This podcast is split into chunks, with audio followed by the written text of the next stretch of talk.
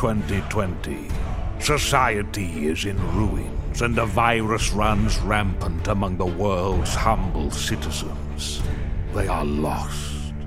In these dark times, three wayward nerds cross paths at the House of India and realize they are destined to be friends.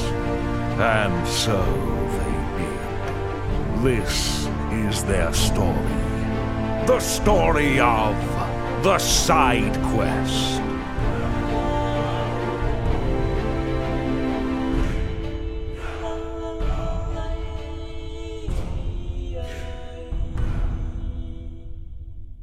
All right. Hey, everybody, welcome back to a very blue episode of the Side Quest podcast. And for the first time ever, the door is open in the studio. Also, my name is BJ. I'm Luke. And I'm Joe. E. E, sure. I've never heard anyone legitimately call you Joe Yeah, I in, don't, I don't think in real I've life. either. So yeah, the, we left the door open and uh, you got in. This man wandered in. Yeah. I tend to do that. I was paid the greatest compliment of my life earlier when BJ said I'm like a real life Loki. Yeah, we we had to get rid of Matt. Um, he was just too clingy. So we uh He's gonna fucking hate that. we recast him, and I can't wait. He's still gonna edit the episodes because we need an editor, but Joey is the new Matt. Yeah. I mean, you know, I'm we, still friendly, but like more in a way where you can get away from me if you want to. That's yeah, that's that's what we're looking for here. you passed the audition with flying colors. Yeah. So uh what have you boys been up to? What have you been playing, Luke? Uh, fuck and all, dude. I texted. Oh yeah, you, you're yeah, you're I on Burnout this. City. I've I have uh like I so for a while I just went through like like I had went because I played all of Yakuza Six in like a week. I I ran Which through. is a, a very shitty time yeah to I power through all I fucking hate that game personally.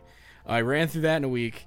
Played like a bunch of small games in between. Played all of Assassin's Creed Origins, and then I s- and like a couple games before that too. But then it was just like I started playing Gaiden, and to to Gaiden's credit, the game is fucking fantastic. Mm-hmm. I have not like when, when playing it, it's the burnout that hits me. But like low key, like just punching dudes has never felt more fun in these games. With the exception, I would I would argue, I'm I'm I'm early enough where I don't know which one I like better of Lost Judgment or this game.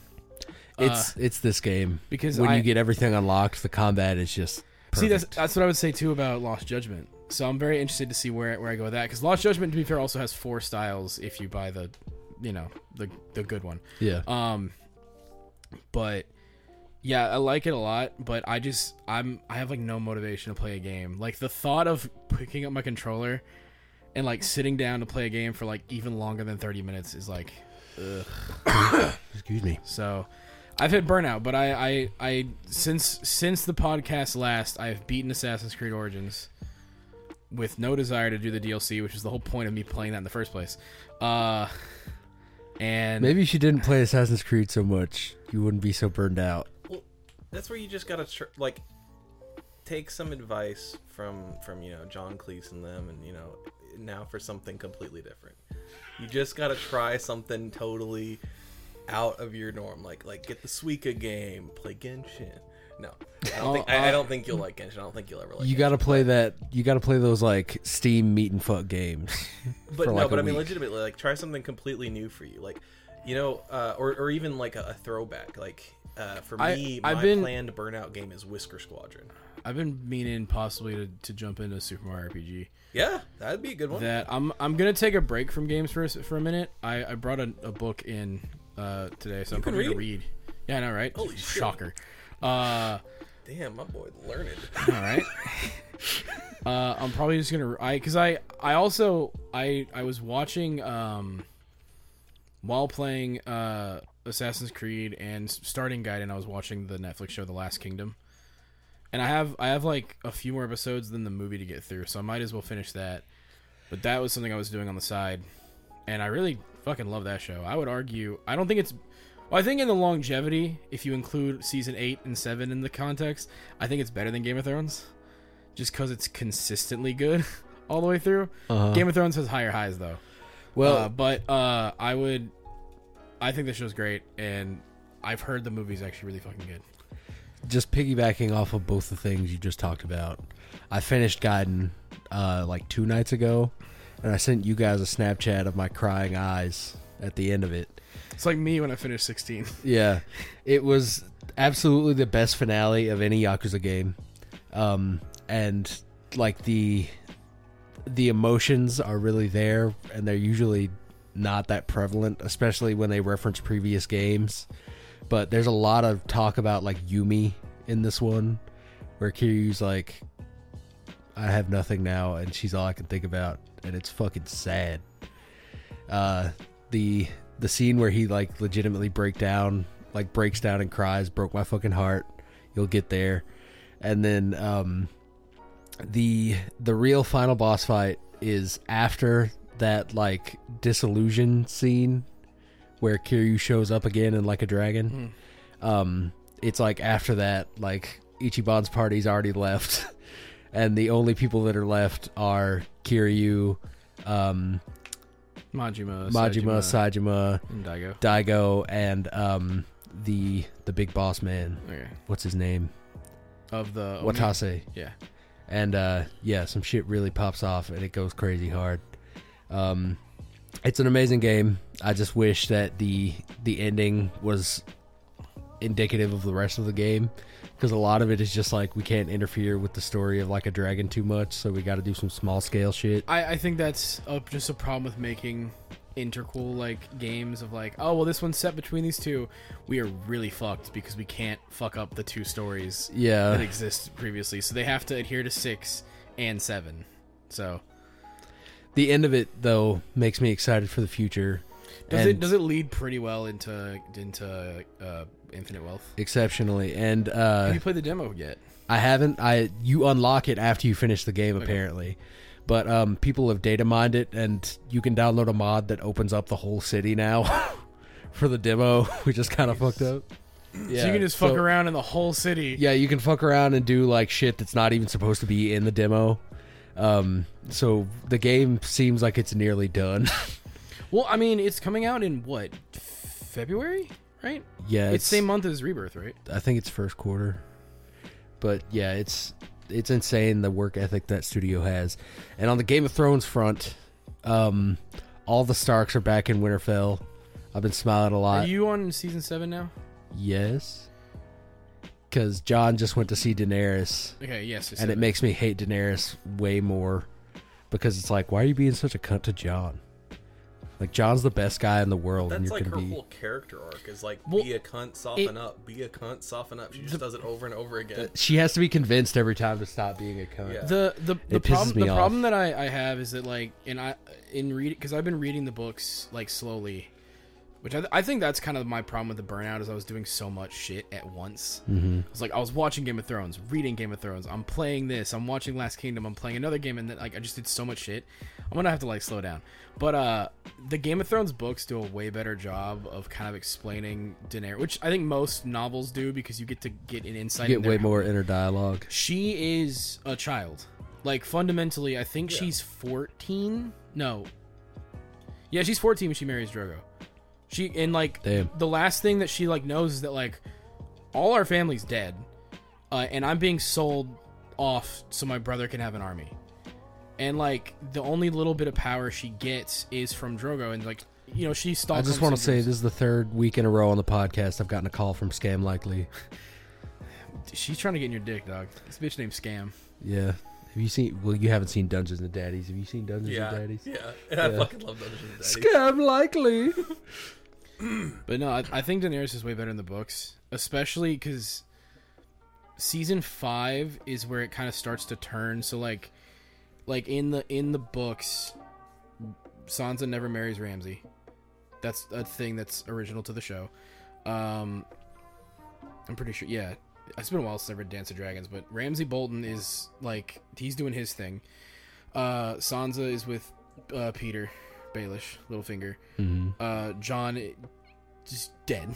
Yeah. Uh, which what a way to just end that book where you're like, oh yeah, by the way, here he's gone. also, I'm never writing another one. Goodbye. It's taken me like eight plus, almost a decade to write the next book. I was in high school when the last one came out. I think. It's fucking wild. But uh, yeah, I honestly I think I think the and also the books are not nearly as graphic as the show, which is hilarious to think about. Like they they talk about graphic shit more, but there's never like scenes where they have to like like you never have like a like there's sex scenes and there's things, but there's never a moment where you're like, all right, and then here's this like heavily detailed rape scene. We're gonna talk how how the knife slid through this dude's throat and broke. it it's like this guy died stabbed like and but the the a lot of the gruesome elements come from the characters after the fact where they like reflect on something like the trauma. yeah and uh See, that's like the difference between like good writing and sensationalist writing. Like, that's the the product of these like fucking Slendermen behind the scenes at HBO. They're just like, yeah, make it greasier, make him stabbed harder. Yeah, I want to watch her scream. It's to, like, all to right, be to be fair, I would say that that probably helps Game of Thrones. Like where you're like, oh yeah, here's Game of Thrones. It's this like dark fantasy epic, Sure. and that was probably the way that they got people in. Because I I will say I think it got less graphic each season. Well, I'd say I don't know because Yes the and Battle of the. Bastards was pretty bloody. Yeah. fair, I guess. Which and to be fair, Battle of the Bastards is another one where it's like that didn't happen in the books, and you can tell also that battle. Like I I don't know if you if you start to see this because I noticed it. The cinematography went Amazing. way over the fucking roof for that. the the battle season six is where characters start to have like plot armor. There is a very clear okay. Jon Snow is not dying, like in these next like battles or whatever. Again. Like you, yeah, you can tell like through the Battle of the Bastards. I'm like, this is great, but I'm like, he's not gonna die. Like Jon's like in in, in a lot of older Game of Thrones seasons. You legitimately fear because of the way that they kill off characters in special. Like they set they set the tone with Ned Stark, and then like they're like people can die. the Red Wedding came out of nowhere Yeah, Red me. Wedding hit, and like you're kind of like The way Joffrey died, I wasn't expecting. like you were literally sitting there going, "I Sansa could die, Arya could die, everyone can can get these hands. Like it's a, anyone's fair game." And then once they once they get to season six, Jon kind of takes the role of protagonist. And I'm here for it. I don't- no, don't get me wrong, I don't I'm give here- a fuck. I, I love that shit. I'm here for it, but it's very it becomes Jon Snow's like this is his story now, and everybody else kind of gets their arcs tied in with his. Also, the whole thing with uh, you said that they had to predict something to be able to do the show. I think it's that Jon is uh, Targaryen and Stark DNA. I think that's what they predicted. You will find out in season eight, I think. Oh, I don't remember. I it's it's either tail end of season eight or tail end of season seven or beginning of season eight Okay. because what because they originally I know originally because what George R, what- I know what George R. R. Martin asked You try to cover up. I know what Geor all George asked the two like what are, whatever the fuck their names are they called D and D was just like who's the mom and that's all that's all he asked them Who's the mom? Jon's mom Oh, the because he's the Ned's bastard that thing so he asked them so yeah, Lyanna. and and then it hit a long apparently this long ass conversation and i think they had they had three candidates that was of who the dad was and it was ned and two other characters and i don't think george r. R. martin ever told them they got it right Damn. Well, I, like looking back on what is actually in the show, it makes so much sense for Ned to keep that a secret, just out of his own sense of honor, to protect Jon and everything. also to protect his sister Yeah, it just it goes so fucking hard and it fits in so well. But Joey, you haven't talked much. What have you been up to? Uh, so I've been doing playing a lot of games. Uh, playing dead cells Always- uh, yeah, earlier Yeah, so on the Steam Deck, I've been playing Dead Cells, Vampire Survivors, and HoloCure mostly. Um, a little bit of Slay the Spire. Um, have you played Speaking of uh, which- sea of stars yet no, I want to. It's on I, my list. I'm gonna that do it during the winter I have sale, I have chained echoes on my Switch, and then I'm, I'm like tempted to just get Sea of Stars and say fuck it. 'Cause Yeah. I really want to fucking play that. It actually. looks awesome. I mean, I'm, I'm definitely gonna play it. I just don't know when. Um, but Same. Yeah, for Slay the Spires, the only reason I picked it up on the Steam Deck to begin with because it's already on the phone, and I think it plays just fine on the phone. I think it's a perfect type of game for that. But isn't it? Isn't it dungeon crawler card? Yeah, it's, so card. it's a deck builder, Okay. roguelike, yeah. Um, and it's, I mean, it gets more involved than that, but it's one of those games where I really feel like uh, it's easy to underestimate how much you might like it. Like, I, even people that don't like, for instance, my mom doesn't play video games and she loves that game. So like, Wasn't your dad like really into Risk of Rain because you got him into it? no, no, no, no, that might be someone else. No, I've tried to get my dad into games. The only game he ever played was Pokemon Stadium, and that was just because he liked to pick Articuno because it hard countered one of our favorites. so my dad was just a fucking troll. My dad used to think he was really good at Smash, and then he would play with us and we'd whoop his fucking ass. Nice. Yeah, I, I don't think my dad ever. Well, uh, on the. Gosh, one of the old consoles. I think maybe in the N64, there was a Formula One game, and that was the only game he ever consistently beat us at, other than Pokemon Stadium. And it was the only reason he beat us on Pokemon Stadium is because Articuno hard countered one of our favorites. But anyway, um, yeah. So so Slay the Spire has like mods and things on the PC, like a lot of games do. But one of them lets you play as the like bosses from the game, and it's called I think it's called like Descension, and like you start at the top of the tower and you're going down instead. That's cool. And then um, they've got like a custom character that's been kind of like semi uh, approved by the studio and so you can play as that. So that that's pretty cool. And that's uh, that's one of the things that the steam deck has opened up for me as someone who's never really had a pc for gaming is the ability to play with a lot of these mods that i couldn't before. Yeah, it's it's opened a bunch of doors for me too, because like I, I always wanted to play Sonic Robo Blast 2, yeah. which is like a huge fan game for people that don't know. And I was just able to download it, move it over to like the Steam folder or whatever, and then I can get mods for that too, where I can play as like Spyro and all this weird shit. And it's surprisingly easy to do once you Yeah. get into it. And that game's really fun, and I wouldn't have had a chance to play it otherwise. well we, we live in the era of like youtube now where anything Anything you wanna do. scenes that's like difficult there's a tutorial for it like a step-by-step showing you everything The the only thing that I've honestly think I want to mod at some point soon is doing a Fallout New Vegas run, but like fix it. Yeah. Yeah. Make it make it look a little better, make it play a little better. And then like There's like full car mods and everything for that game. I wanna I wanna just kinda make it run and play like a actual really good FPS. Because most I of don't New know that Vegas they're there though Well there's a there's one where they're putting it where it's like small like movement stuff. Because that's my biggest thing is I mean, is- Project New Vegas is also coming out. Yeah, there's also a, a Miami New Vegas Fallout 4 cross mod thing that's happening. Interesting. Most of the stuff that I've seen has been like story based or asset based, but I haven't really seen any like gameplay fixes. But that'd be really cool. Like if you could get it to run smooth. Well, in, when I say thing when I say Starfield has over the smooth, when I say smooth, it's not the stingy kind of Fallout where you have to rely on VATs. Like Right, the fact that yeah. you could, which New Vegas already is a step above Fallout 3 because you can iron sight a gun versus Fallout 3 is just kind of Yeah, yeah. just your head just kind of comes It's shoulder. literally like hmm? Yeah, like the gun is is here, and then it's all of a sudden you just go. That's your zoom in, and it's annoying as shit.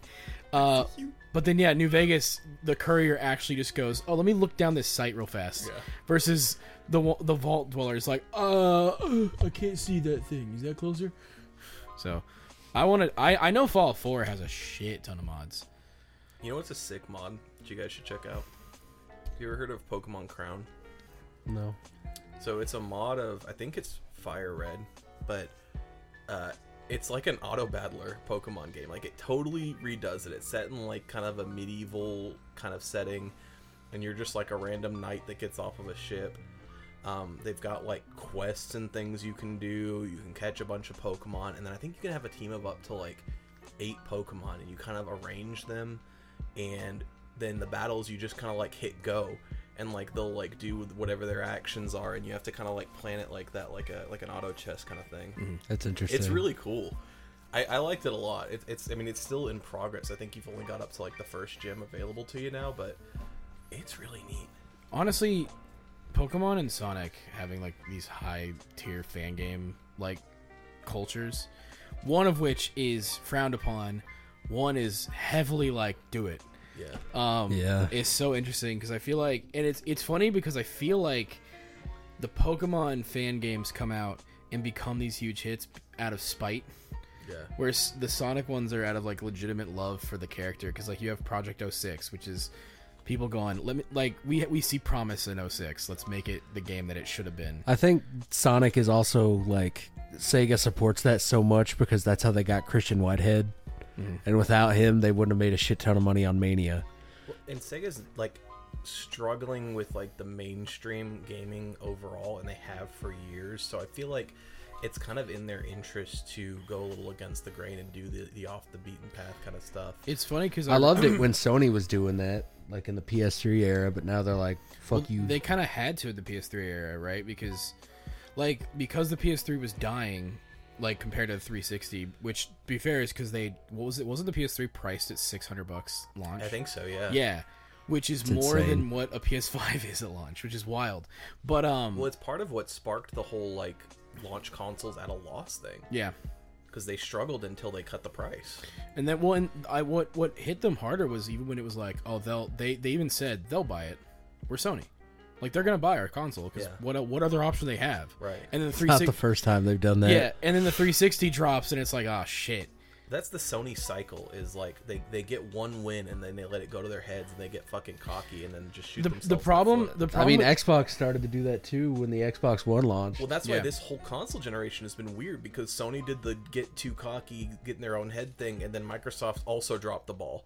And it's like they're both just sitting there with their hands in their pockets. I think looking at the ball on the Microsoft actually played it like too safe, like which is a weird thing to say because I love the Xbox, I love the UI and everything that it can do and the backwards compatibility and everything, but it's like, what what's the difference between this and an Xbox One?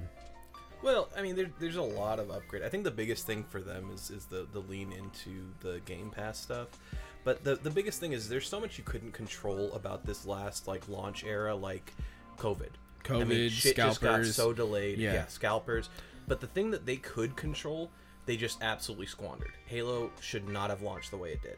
no, I it agree. did- that's the and, and they And then still afterwards, Redfall. and they still delayed it. yeah, Like this thing, Halo was supposed to launch with the console, and then they said delayed it. So I'm like, what the fuck would it have looked like on launch? right. Yeah. And honestly, they should have canceled Redfall. Yep. That game should have just been like, especially especially when the team behind it wanted it to be canceled, and instead they're like, nope, keep going, launch it. It I've has to seen come out here. Things on that though, because I've seen like things where like, I think it was actually Phil Spencer was saying like, oh, we wanted to be really hands off and kind of let them, you know, sink or swim on their own, and then you know, kind of after that, we've decided that this is not. This is not what we do with with first party titles anymore. First party titles are going to be a he- lot more heavily scrutinized going forward. which is good which is what they should have done like say what you want about sony's first party lineup but they are very much like they they demand a certain level of quality Yeah. like I, I forget which game it was but they they don't give them deadlines right i think god of war ragnarok did not have a hard concrete deadline of it has to come out here. It was we'd like it to be in this era. Where are y'all at with it? And they're like because originally god of war ragnarok was supposed to be the second of a trilogy. And then they they were like it's taking too long. And we like Cory Barlog was like i i'm gonna be out of here before this trilogy is finished. So he's like well, let's just do everything in one game. They went to sony offered the idea and they're like yes go for it. And they let them do that. And i think it helped with ragnarok. Spider-man 2's been getting a lot of love Yeah. because insomniac got the time they needed to develop it whereas you look at a game like redfall and it's like again, again, Redfall. To be completely fair, Redfall is a game that was under the ZeniMax era of of Bethesda before they got bought, and then Microsoft then was like, ah, that Yeah. looter shooter, they get perfect Game Pass game, throw that shit on there, and they're like, we don't want to. Like, how many people? I forget the actual article, and I think it was Jason Schreier who put out that like, yeah, people left Arkane because of Redfall. They're like, we don't want to fucking make this game. I'm I'm out. Like I'm leaving. Like I've been here since Dishonored one, and I'm out.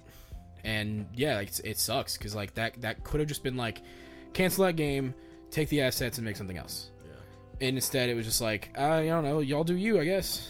And you know, we got what we got. I think it's also the problem with Starfield because I think Starfield, I like, I really do like Starfield. I think it's probably like Oh, it wasn't a. it wasn't a rush issue. It was just more like I definitely think that that game, if it was a lot more scrutinized under Microsoft, I might have might, at least. Well, and to be fair, Yeah. again, another game that was before Microsoft's time. I think Starfield is a more fundamental issue. Is nobody nobody stepped back and said, should we be doing this game this way? Yeah, Like they were too obsessed with like, oh, we want to have all these worlds. Oh, it's so cool that there's this many, and it's like. People don't play a game for the number of things they can do. They play a game for the things that are worth it. And it's like there's so much of Starfield that's just empty.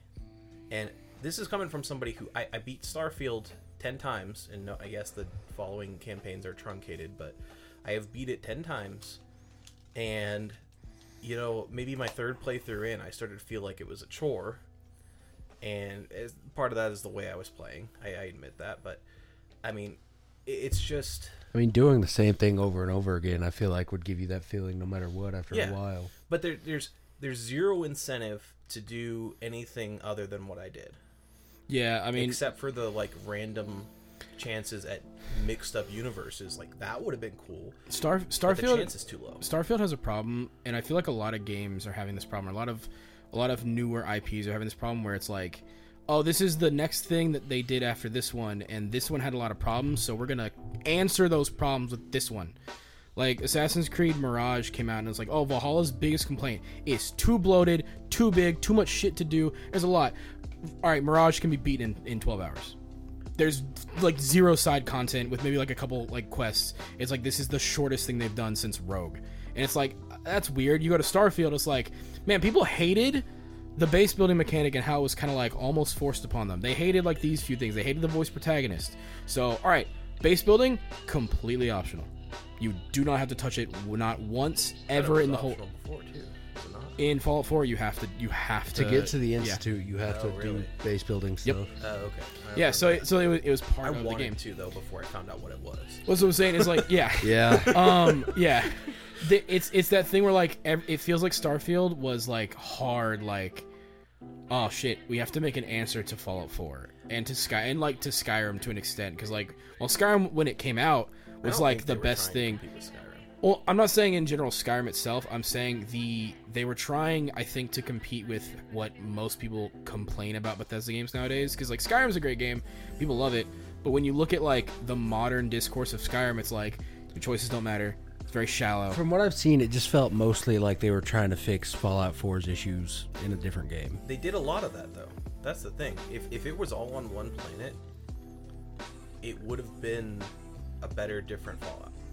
Or or But if, it- or if you truncated it to like I don't know, Even a couple of them, like yeah. if there were six like here if you really if you really needed your procedural generation shit, you have six planets that are important to the story in the world that are have their built-in worlds. Make them maps if you have to, but you can explore them, and then give like 14 other planets or just the procedural Yeah. generation land whatever. If you just had 20, I don't need an entire fucking solar system. What it comes down to is they wasted so much time on the idea of the game that they didn't stop to make the game good. It's, Yeah. it's all a lot of these modern games could benefit from the, the peanut butter jelly thing, where you know you're in like middle school or whatever, and they're like write down the steps to make a peanut butter jelly sandwich, and Bread, and, you peanut know, butter, jelly. Well, so you, you say Yeah. that, but you know, then if they follow it literally, it's like, okay, there's just the things on the table. So you have to get into the weeds and do the details. If you do, if you look at Starfield like that, it's like, oh, cool space game. You're gonna go to this planet to do something cool, and then you're gonna, you know, go somewhere else. What it amounts to is talk to this person. You can't fast travel, so you've got to run back to your ship, get You into can. the ship, fast travel to the planet. You can fast travel to your ship. Not if you're encumbered. Oh, Travel to the planet, get out of the ship, run to the thing, do the actual interesting thing for three minutes, and then run back to your ship, get into the ship, fly to the thing, get out of the ship, run to the thing, talk to the guy, collect your rewards. It's it's too many little bullshit steps and not enough of the good part.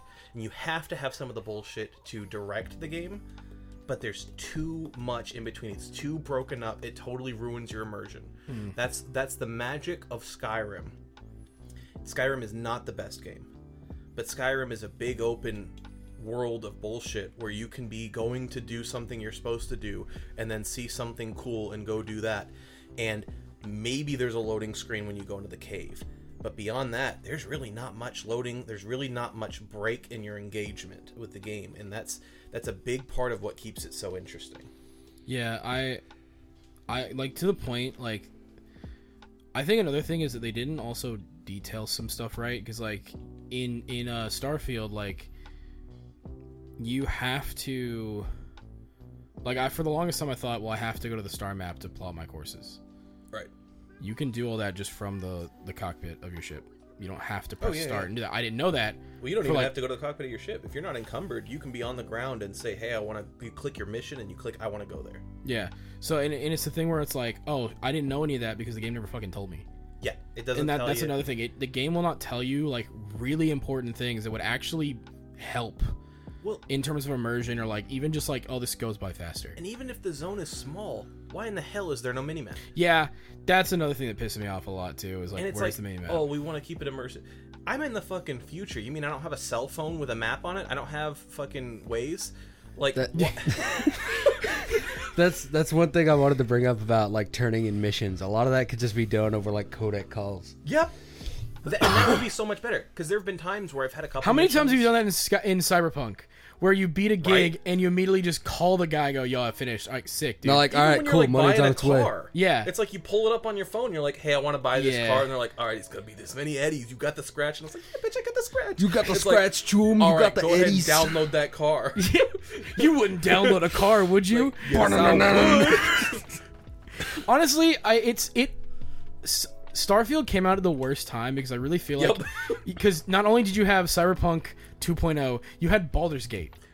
In Two Cyberpunk very 2.0 opposite, opposite sides of the of the RPG genre that showed both sides that like yeah Starfield is like very much like a 5 out of 10 per legitimately the definition of like mid I like it I like to point out I love I- Starfield No, I, yeah, I enjoy. I, I, It's the most some of the mid side Bethesda game. Are really cool. Have you done Ryujin Industries? Because that one was No, really fun. I need to. I actually really fucking. Lo- I, the thing is, to. I I didn't do it until I like leveled the fuck out of my stealth. well, I didn't have any stealth, and that's Yeah, the main reason yeah. I've been putting it off. Is I- I, have been leveling like pistols and shit. I I really liked the ships. I really liked the the Crimson Fleet stuff too. that, was cool. Really even fucking though, fun. even though it's one of those things where it's like, it's overly edgy. Yeah, oh, of course. It's like every single person is like, "You're an idiot, you absolute piece of shit. If you can handle this, you might get an ounce of respect from us. But right now, you're the turd on my shoe." And then like you do the mission, and it's like, "Well, you're still just above a turd, which is." Uh, bug. it's like okay, Like, yeah, all right. it's- it's- it's like- overly edgy bullshit, but it was still entertaining. Well, what, what made it entertaining is Starfield in general has that like sci-fi B movie feel of Yeah. for its story. Yeah. So everything, like like oh the Rangers in in space, what are they? Fucking cowboys. Yeah. All of them. it's oh, all just you're stupid stereotype. yeah, it's it- like 80s it- movie. It's like shit. so Yeah. good. Like that again. Like with most Bethesda games, the best content is your like companion quest line, like the the the Yeah, the Yeah, those. stuff.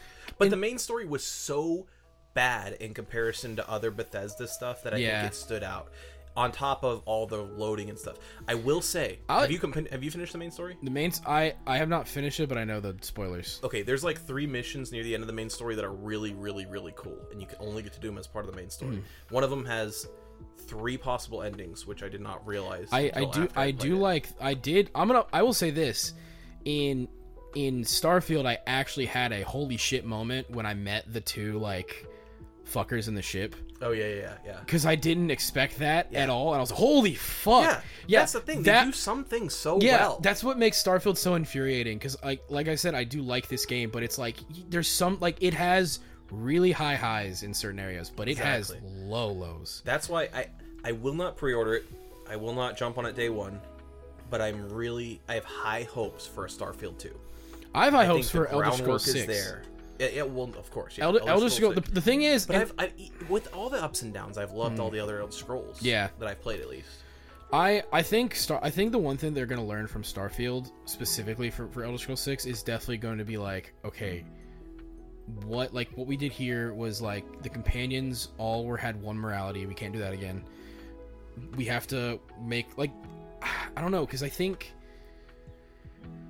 I don't know because Starfield's so weird that I don't think you should look at it in Elder Scrolls Six in, in the same book, except that they're just Bethesda games. One is a sci-fi space epic. The other's gonna be a, Yeah. a dark. I'm assuming like dark fantasy esque kind of storyline because I, if they're gonna follow trends like they seem to want to, right now in terms of fantasy, it's like dark fantasy is like the kicker, like the king of whatever. Like you look at things like The Witcher. Well, that's why I think they should do something along the lines of Oblivion, where you've got your regular high fantasy, but then you've got your whole like Daedric overworld, whatever that you can go into, and then they can make it. They can do a mix of the two. Because Sky, well, I think Skyrim was a pretty good mix because it was it was definitely the, it, and I think it's just because of how the game presents itself. Mm-hmm. It's like, oh yeah, Skyrim sucks. It's a shit place to live. Look how look at everywhere. There's dragons everywhere. That sucks. Oh, you go to Riften, dude. You're it's a cutthroat city. You're gonna get stabbed. You go to Windhelm, racism. They literally have the Dark Elf Street. That's like the most grossest looking part in the game. And you're like, damn, this sucks. Like Skyrim sucks. And a, as a place to like explore, but it, but there was all that like mysticism and magic of high fantasy, Yeah. mixed it. Because like when you got the Elder Scroll for the first time, and did the fucking mission where you're like, let me use this thing, and you see into the past, I'm like, this is fucking awesome. This is crazy. Or like anytime you walk into like a fucking crypt and things start moving and like opening up, and you're like, what the fuck am I in? Like, whoa, like that's cool. I I will say the I think Berserk does that the best. The mix of dark and high fantasy. Well, the, the thing that Berserk, the thing is, Berserk does high fantasy as a dark fantasy. Like, Yeah. the, like the thing is, Berserk is the best dark fantasy because unlike like unlike your Lord of the Rings, which is like the pinnacle of high fantasy, or like your your Stormlight Archive, Wheel of Time, whatever. Berserk is like fuck that. We're grim dark to the point of it's borderline torture porn, but we're gonna have that high fantasy hope. Well, that's what I'm saying. Borderline in the sense that there is this tinge of like there is a high fantasy level where you're like, I want to see like I don't know, it's it's hard to explain, but like Berserk is depressing as shit, but there is like this undercurrent of like Guts is still fighting though. But also, like, there's it takes like 200 chapters to get there. But they actually start doing like the elves and fairies type shit, and there's like Elfhelms and fairy queens and all this shit, and it's like, okay, you just weren't exposed to this before Yeah. because you were so in the dark side of this world. It's very, I think yeah, very I, good. I, I I definitely wonder what Elder Scrolls 6 is going to cuz I guarantee it's Todd Howard's last game. I hope so. I think that's gonna be what. I I think we're, need to see kind of a little bit of a renaissance in gaming where we fucking kick Bobby Cockdick to the road. Well, didn't he already get parachuted out or He's until January something. Because I was gonna say, isn't Phil Spencer gonna take his spot for a while? Because Sarah Bond's becoming head of ah, Xbox. I don't know think, about that. I think I think Phil is is gonna take over until they can find someone to take over Activision. But what I want to see is after he leaves, I want to see. A year without COD. Well, sure. I mean, I, I, whatever. I, I Yeah. want to see all these these used to be greats make Mm-hmm. a comeback. I want WoW to be good again. I want Call of Duty to be good again. I want to look forward to Diablo. I want to look forward to a new Overwatch anything.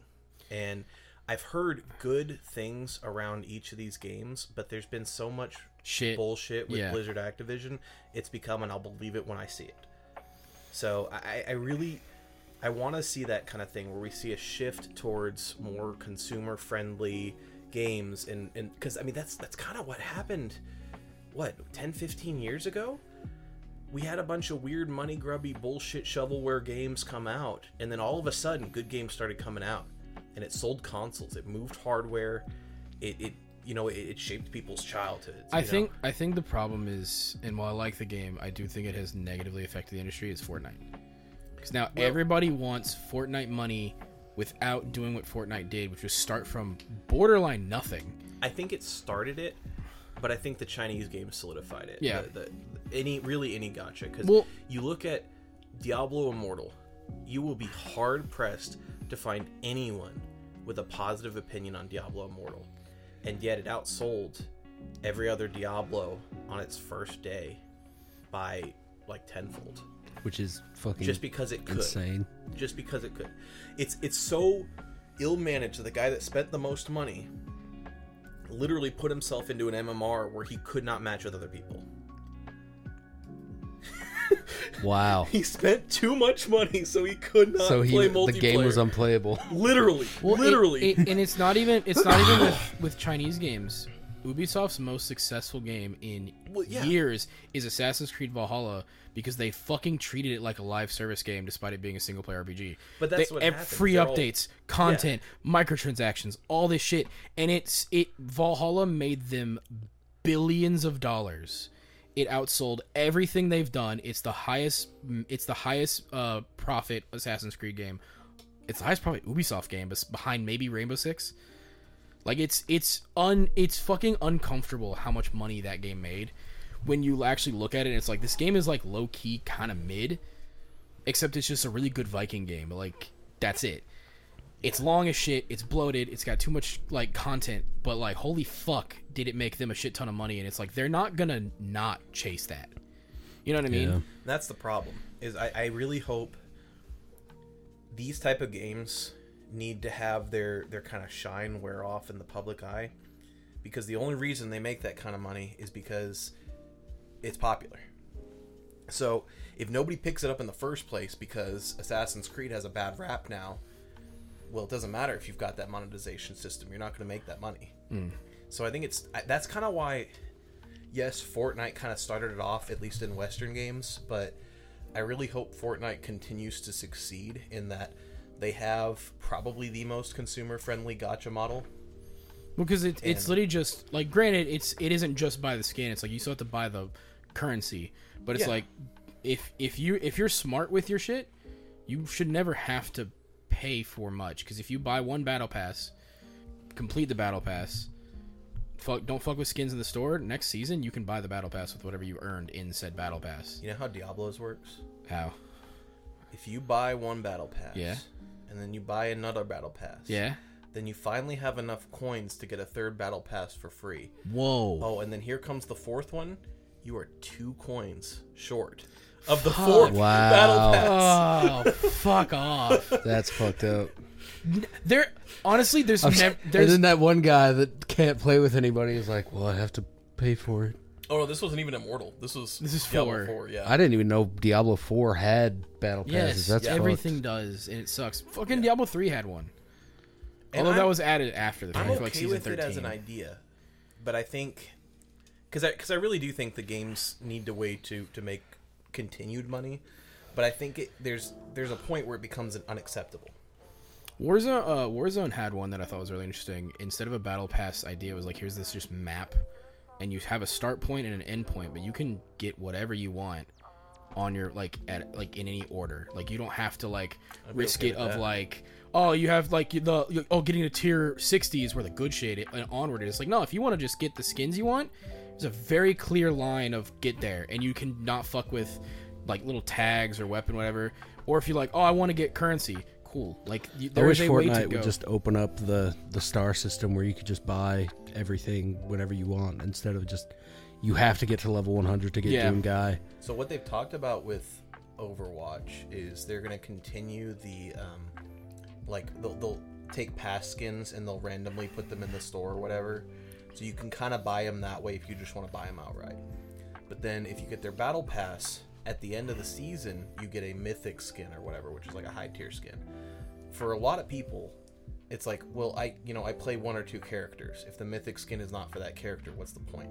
So now what they're gonna let you do is when you Just get to that choose point, one? you can yeah you can get the current one or any of the past ones. I kind of like That's I think that's fine. I, I kind of like Fortnite's commitment to them saying if anything's been in a battle pass, it will not be in the shop. They'll they'll be variants or like different versions, like like like Drift. I like it when they do uh like there's a licensed character. Like you can you get you got to get Eren Yeager in the battle pass. But if you just want to buy Mikasa, just go for it. Yeah, well, like that stuff. Yeah, too. Like they did it with JJK, where it's like here's all the stuff UG you have to complete a, a set for. But like in in like case in point, Drift was like the first like season four character, and they've done variations of like here's the female version, Mm-hmm. The Halloween Drift vampire- goes yeah, hard. It really does.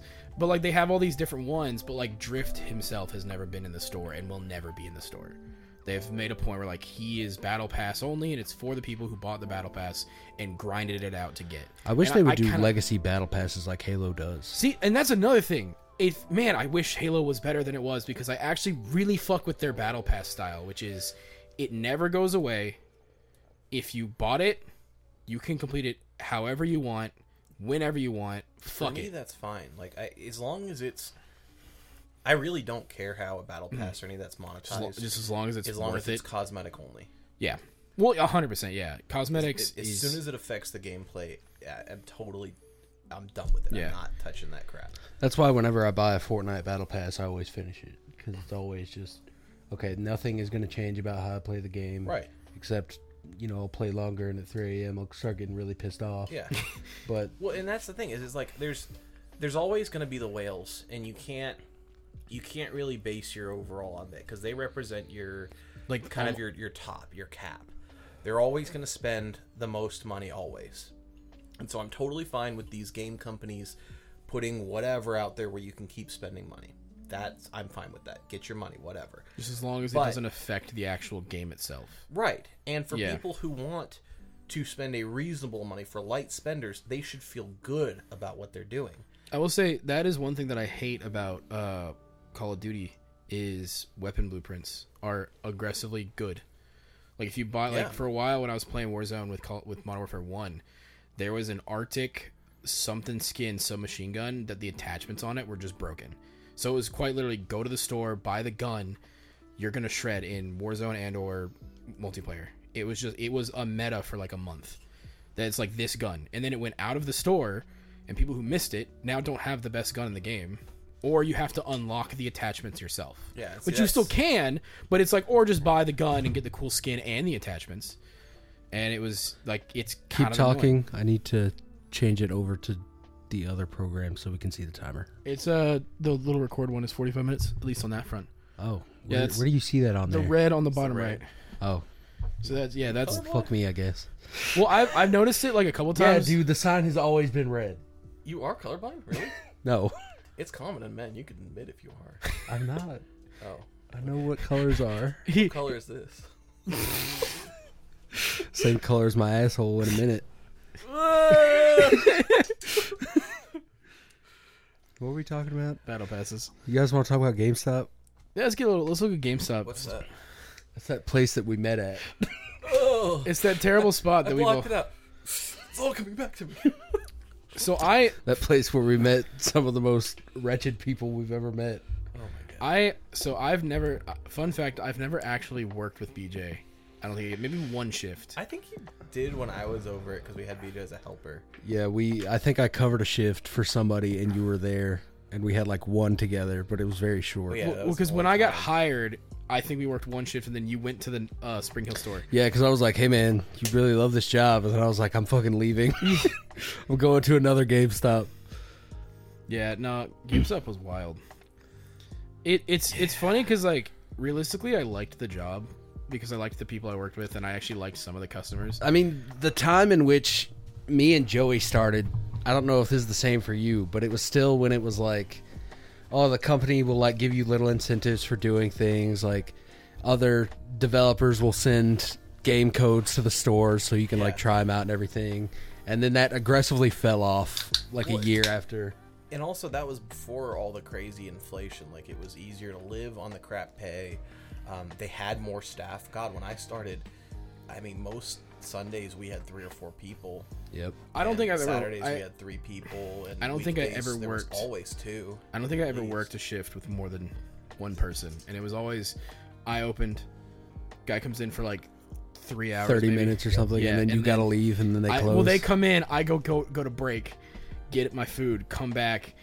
Uh, then like thirty minutes, they go on break, come back, and then in thirty minutes I leave. yeah. See, this Yeah. is, the problem with that part is that GameStop upper management has no idea what they're doing, and nobody has an incentive to do things right.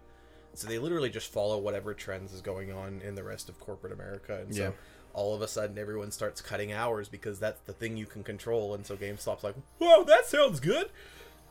It, it's funny because I really wish that we had like it's the same thing with uh, any corporate. Like to me, it's not how it works, but it should be. If you work a corporate job, you should work at least like two weeks as a standard dude on the floor. Yeah, oh, for Find sure. out how a store works. Yeah, see the problems, see the things, and then when you jump into corporate, you go, okay, how do we make this effectively work? And it's there's not going to be an easy scenario. Like there are going to be some things where it's like, this sucks, but this has to happen. But like there's some things that are very easily fixable. That all it that all it takes is like, why do y'all do it like that? Oh, that's weird, you know. And then it's like, all it takes is yeah, one corporate dude to like, if they would just work in a store, they'd see like, oh, this is not, like I, I can imagine like if a corporate dude had to try to sell those Funko Pops, he'd be like, get rid of them, get them out the fucking Yeah. door. The biggest thing for me was the giant mystery surprise eggs. Mm. Someone bought one in Spring Hill one day, and then the next day we received 11 of them in distro. I I sold one of the Power Rangers Goldar figures, and I have a picture somewhere on my phone. I got twenty in a distro box because I sold one. Jesus And I was like, "Where the fuck do you want me to put all this?" Like this is I, too I had to much. so clear off the whole top shelf and just line it with surprise Yeah. eggs. I hated that because they were like, "Oh, he sold one. Clearly, there's a demand here. Give him the rest of them." Because it, it's the algorithm was so shitty. All it was was based on movement. Whoever Yeah. had the most momentum, and so the small stores that only started with one, it's like, oh, they sold 100% of their available stock. Let's go ahead and give them 20, 30 more. Yep. It's like, oh my god. I think that's a big problem with GameStop as a whole is their inventory management is so fucked. They Oh, spend so much money And the website just shipping has between never worked. and stuff. Yeah, I it's so dumb. every I, I honestly that was my my least favorite part of like GameStop was having to deal with distro. I'm- see, taking I'm in distro was fine. Well, Yeah. taking the it, fucking customers that didn't know what they were talking about at all ever were the worst part. well when I say distro, I mean hey Lance.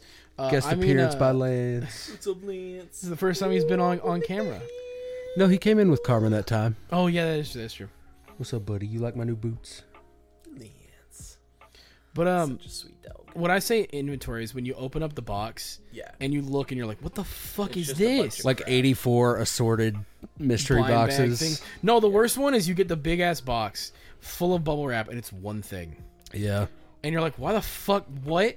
And it's like a Pokeball like container that I'm like, great, I'm not gonna sell this until Black Friday. And like that was the worst is you knew in your head what's gonna sell and what was gonna sit on the shelf f- till it got pennied out. And it's like this sucks. That's what I mean. Yes, what you're talking about though is the uh the customer base. My favorite were the people who just straight up didn't know what they were talking about. They were asking for a certain game. yeah. That did I, t- I think I think I might have told you this. I don't know if I told you this, but there was a, a mom who came in asking for Mario Kart on the Xbox. Yeah, Mario on Xbox. That's the that's the telltale sign of a I GameStop I got employee. I got this idea from a YouTuber who had also worked at GameStop, and I just hit her with the I like I, I typed it in. I was like, I don't think we have that at the moment. I'm sorry about that. Like you know, it's, it's you know Christmas time, whatever. Inventory is all out of whack. Um, you could try Walmart. Um, I know it's I know they're not known for the video games, but they typically have a better deal with like Nintendo and with Microsoft, so you might be able to find it there. I would just anytime that it was like Just send them away. send them to Walmart because they they don't give a shit. They'll tell them straight to their face, "You're an idiot." So I'm like, let them get yelled at and deal with that bullshit. I'm not dealing with it. I had a guy come in on Black Friday with a opened copy of Breath of the Wild, and uh, he came he came up to the counter and he was like, "Hey, I need to return this," and I was like, "Oh, well, it's opened. Did you get the game protection?" Which is a fucking scam. Yep. And um, he was like, "Oh no, I didn't, but it's broken." And I was like, "Okay, let me take a look at it." I opened it up, and there were child-sized teeth marks penetrating the cartridge, and I was like, "There's nothing I can do about this." And he threw a goddamn fit. Yeah. That's so. That's the thing. Like, I, I really, honestly, the the Mario on Xbox people did not bother me that, that much. They were just always idiots. going to be family Yeah. that just does. It's not. I had a lady come in asking for about that, a like- squirrel plushie one time. Yeah. And Sure. I was like, "What the fuck? I, why, why, why would I have a squirrel?" And she was like, "Well, do you have uh, Bubsaur then?" right. And I so was like, okay. "Oh, Squirtle. Actually, yes, I have all three of them." But yeah, that that that never really bothered me as much as the people who Threw a fit. will well no what where you'll tell them hey this thing doesn't exist and then they'll fucking argue with you. And they're like no i saw it on youtube. And it's like no you didn't. And you know like the closest the closest that i came to eating my own shoe on that was was there was a game that was uh, digital only and i didn't realize that. And i was like no it does not exist on this console. And then from then on i got in the habit of googling you know the game because i was like okay i'll give them the benefit of the doubt you know is this maybe a, con- a digital only thing but you know it th- some people just have such an attitude about it for no reason. It's like you either I've got been- scammed or you're just confused, and it's like, why are you coming at me about this? I've been meaning to ask you because I remember uh, when I got my Xbox Series X when you worked at uh, the Cool Springs one. Uh, you had like said like, "Hey, there's only five or whatever," and I was able to because because you pretty much uh, you had like sneakily let me know that we might be getting some you know maybe if I were if if I were to like say it was like a you know very much not subtle way of One of saying, those Joey Yeah. play it safe things. yeah, and um, I I got there and it was like we have ten Series X's in stock. It's it's a line of people. These are the ten, and it was like I was there, a bunch of people were there, and then these two dudes came in after you had and you had already like handed out a little like card, sticky note or whatever that was like the Yeah, like the receipt with Yeah. the yellow printer Yes, paper on it. But like, I don't think it was pre-order wise because this was a another like Right. It was just ring through. yeah. And so uh he, I'm pretty sure you had let the guys know like, hey, it's limited quantity. These guys had the last one or whatever. And I was like first in line, so I didn't get to see it. But I had texted you later, and I've been meaning to like, I wanted to ask you the full detail, but these two dudes like full on yelled at you apparently because you're like, I don't have an Xbox Series X. Dog, I don't remember. Ah, damn. I got yelled I- at so many It- times. yeah, by That's so many that's a people. fucked up thing. You get yelled at Yeah. so often that it just becomes white noise. My oh, my favorite one is one with me, with me and DJ. Uh, this dude, this dad came in, and he's like pretty much going like bathroom. I, we need the bathroom, and Yeah. I gut response immediately was like, we don't have one, because we shared with When the you're not supposed, I mean, you have to walk through the stock room. That's Yeah. the biggest Yeah, where the fucking ours. consoles It's are. not like we're just being like dicks about Yeah. it. It's like it's it's a literal inventory issue. If you wanted to, you could grab an Xbox and keep going out the back. Like it's for us, we had a bigger problem than most Yeah. stores do. yeah, and Yeah. and then it was that, and then he just ran out the door, and I'm like, okay, and I, I turned to DJ, I'm like, I don't know, I don't want. Uh, he's like, you you're fine, like you, there wasn't anything to do. He comes back in, like 15 minutes later, and he's like, hey man, I understand you're trying to do your job, but when a kid's about to shit his pants, you don't go on protocol, all right? You got to help out. And I and Fuck I'll- you, shit them Yeah. pants. Well, and and I if and your kid's about to shit his pants, it's not my fault. you're the dad. Yeah. You find the bathroom, Yeah. idiot. And- it's like God. TJ Maxx is right next door, by the way. We're in a Yeah. strip mall of places that have Why bathrooms. would you go to the small place that you know may or may not have a bathroom instead of the place that you know does have a bathroom? Or either of the two gas stations you passed on the way? Like, I know they're not clean, but your kid's gonna shit either way. There's also a movie theater across the street which has 18 bathrooms. Yeah. that it what was funny is he comes in i didn't even get to say a word dj immediately came to my defense was like well he is correct like he explained it we share a bathroom with Oric and the nail salon next door we don't have our own Yeah. and his response was oh so you're gonna defend him and it's like and then he You- pulled he you pulled cannot he stupid. he pulled my favorite line i spend so much money here and this is how you treat me Never seen him before, had you? oh, what made it better? Saw that motherfucker again because after he pretty much said like I'm getting you fired type shit, you know whatever. He, like he's like it's like you better better be looking for a new job, buddy type shit. And I like turn to DJ. This I'm is like, GameStop, Yeah, motherfucker. I just I turn to DJ and I'm like, DJ, are you gonna fire me because I didn't let the kid shit his pants? He goes, No. I'm like, okay. and then fun fact, Black Friday rolls around. Look who comes back into GameStop, and there I am. Being really obnoxiously nice, like, oh, how are you doing, sir? Oh, it's great. Happy? Did you have a happy Thanksgiving? Sorry, we're out of that game. Don't shit your pants.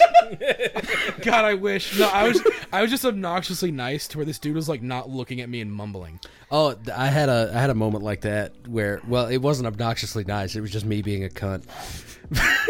Which is the complete opposite. But this guy came in and he he was buying like a new game and this guy was always an asshole in Spring Hill. You'd probably recognize him if you saw him. He's a really skinny dude that always had a pissed off We a lot of expression. crackheads at Spring Hill. That's true. Spring Hill's a lot of crackheads. But um he he comes in, he asks for a game. It's a slow day and I'm alone. And um he was like, "Yeah, I'll take this game." And I was like, "All right, that'll be like 65, 58 or whatever." He just tosses the money on the counter while looking at his phone. And I was like, "Okay."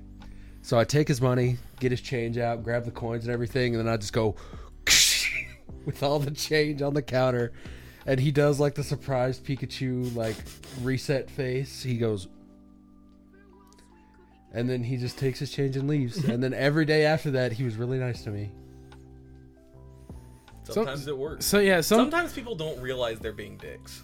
Which is unfortunate. Yeah. all it takes is for you to dis- is sometimes just call them out on it. Yeah. Because like th- sometimes they'll just act like an asshole, and in their head it's like they're they don't expect you to do anything, and if you call them out on their bullshit, they get embarrassed, and then all of a sudden it's like, oh, I'm, I'm sorry, I didn't, blah, blah, blah."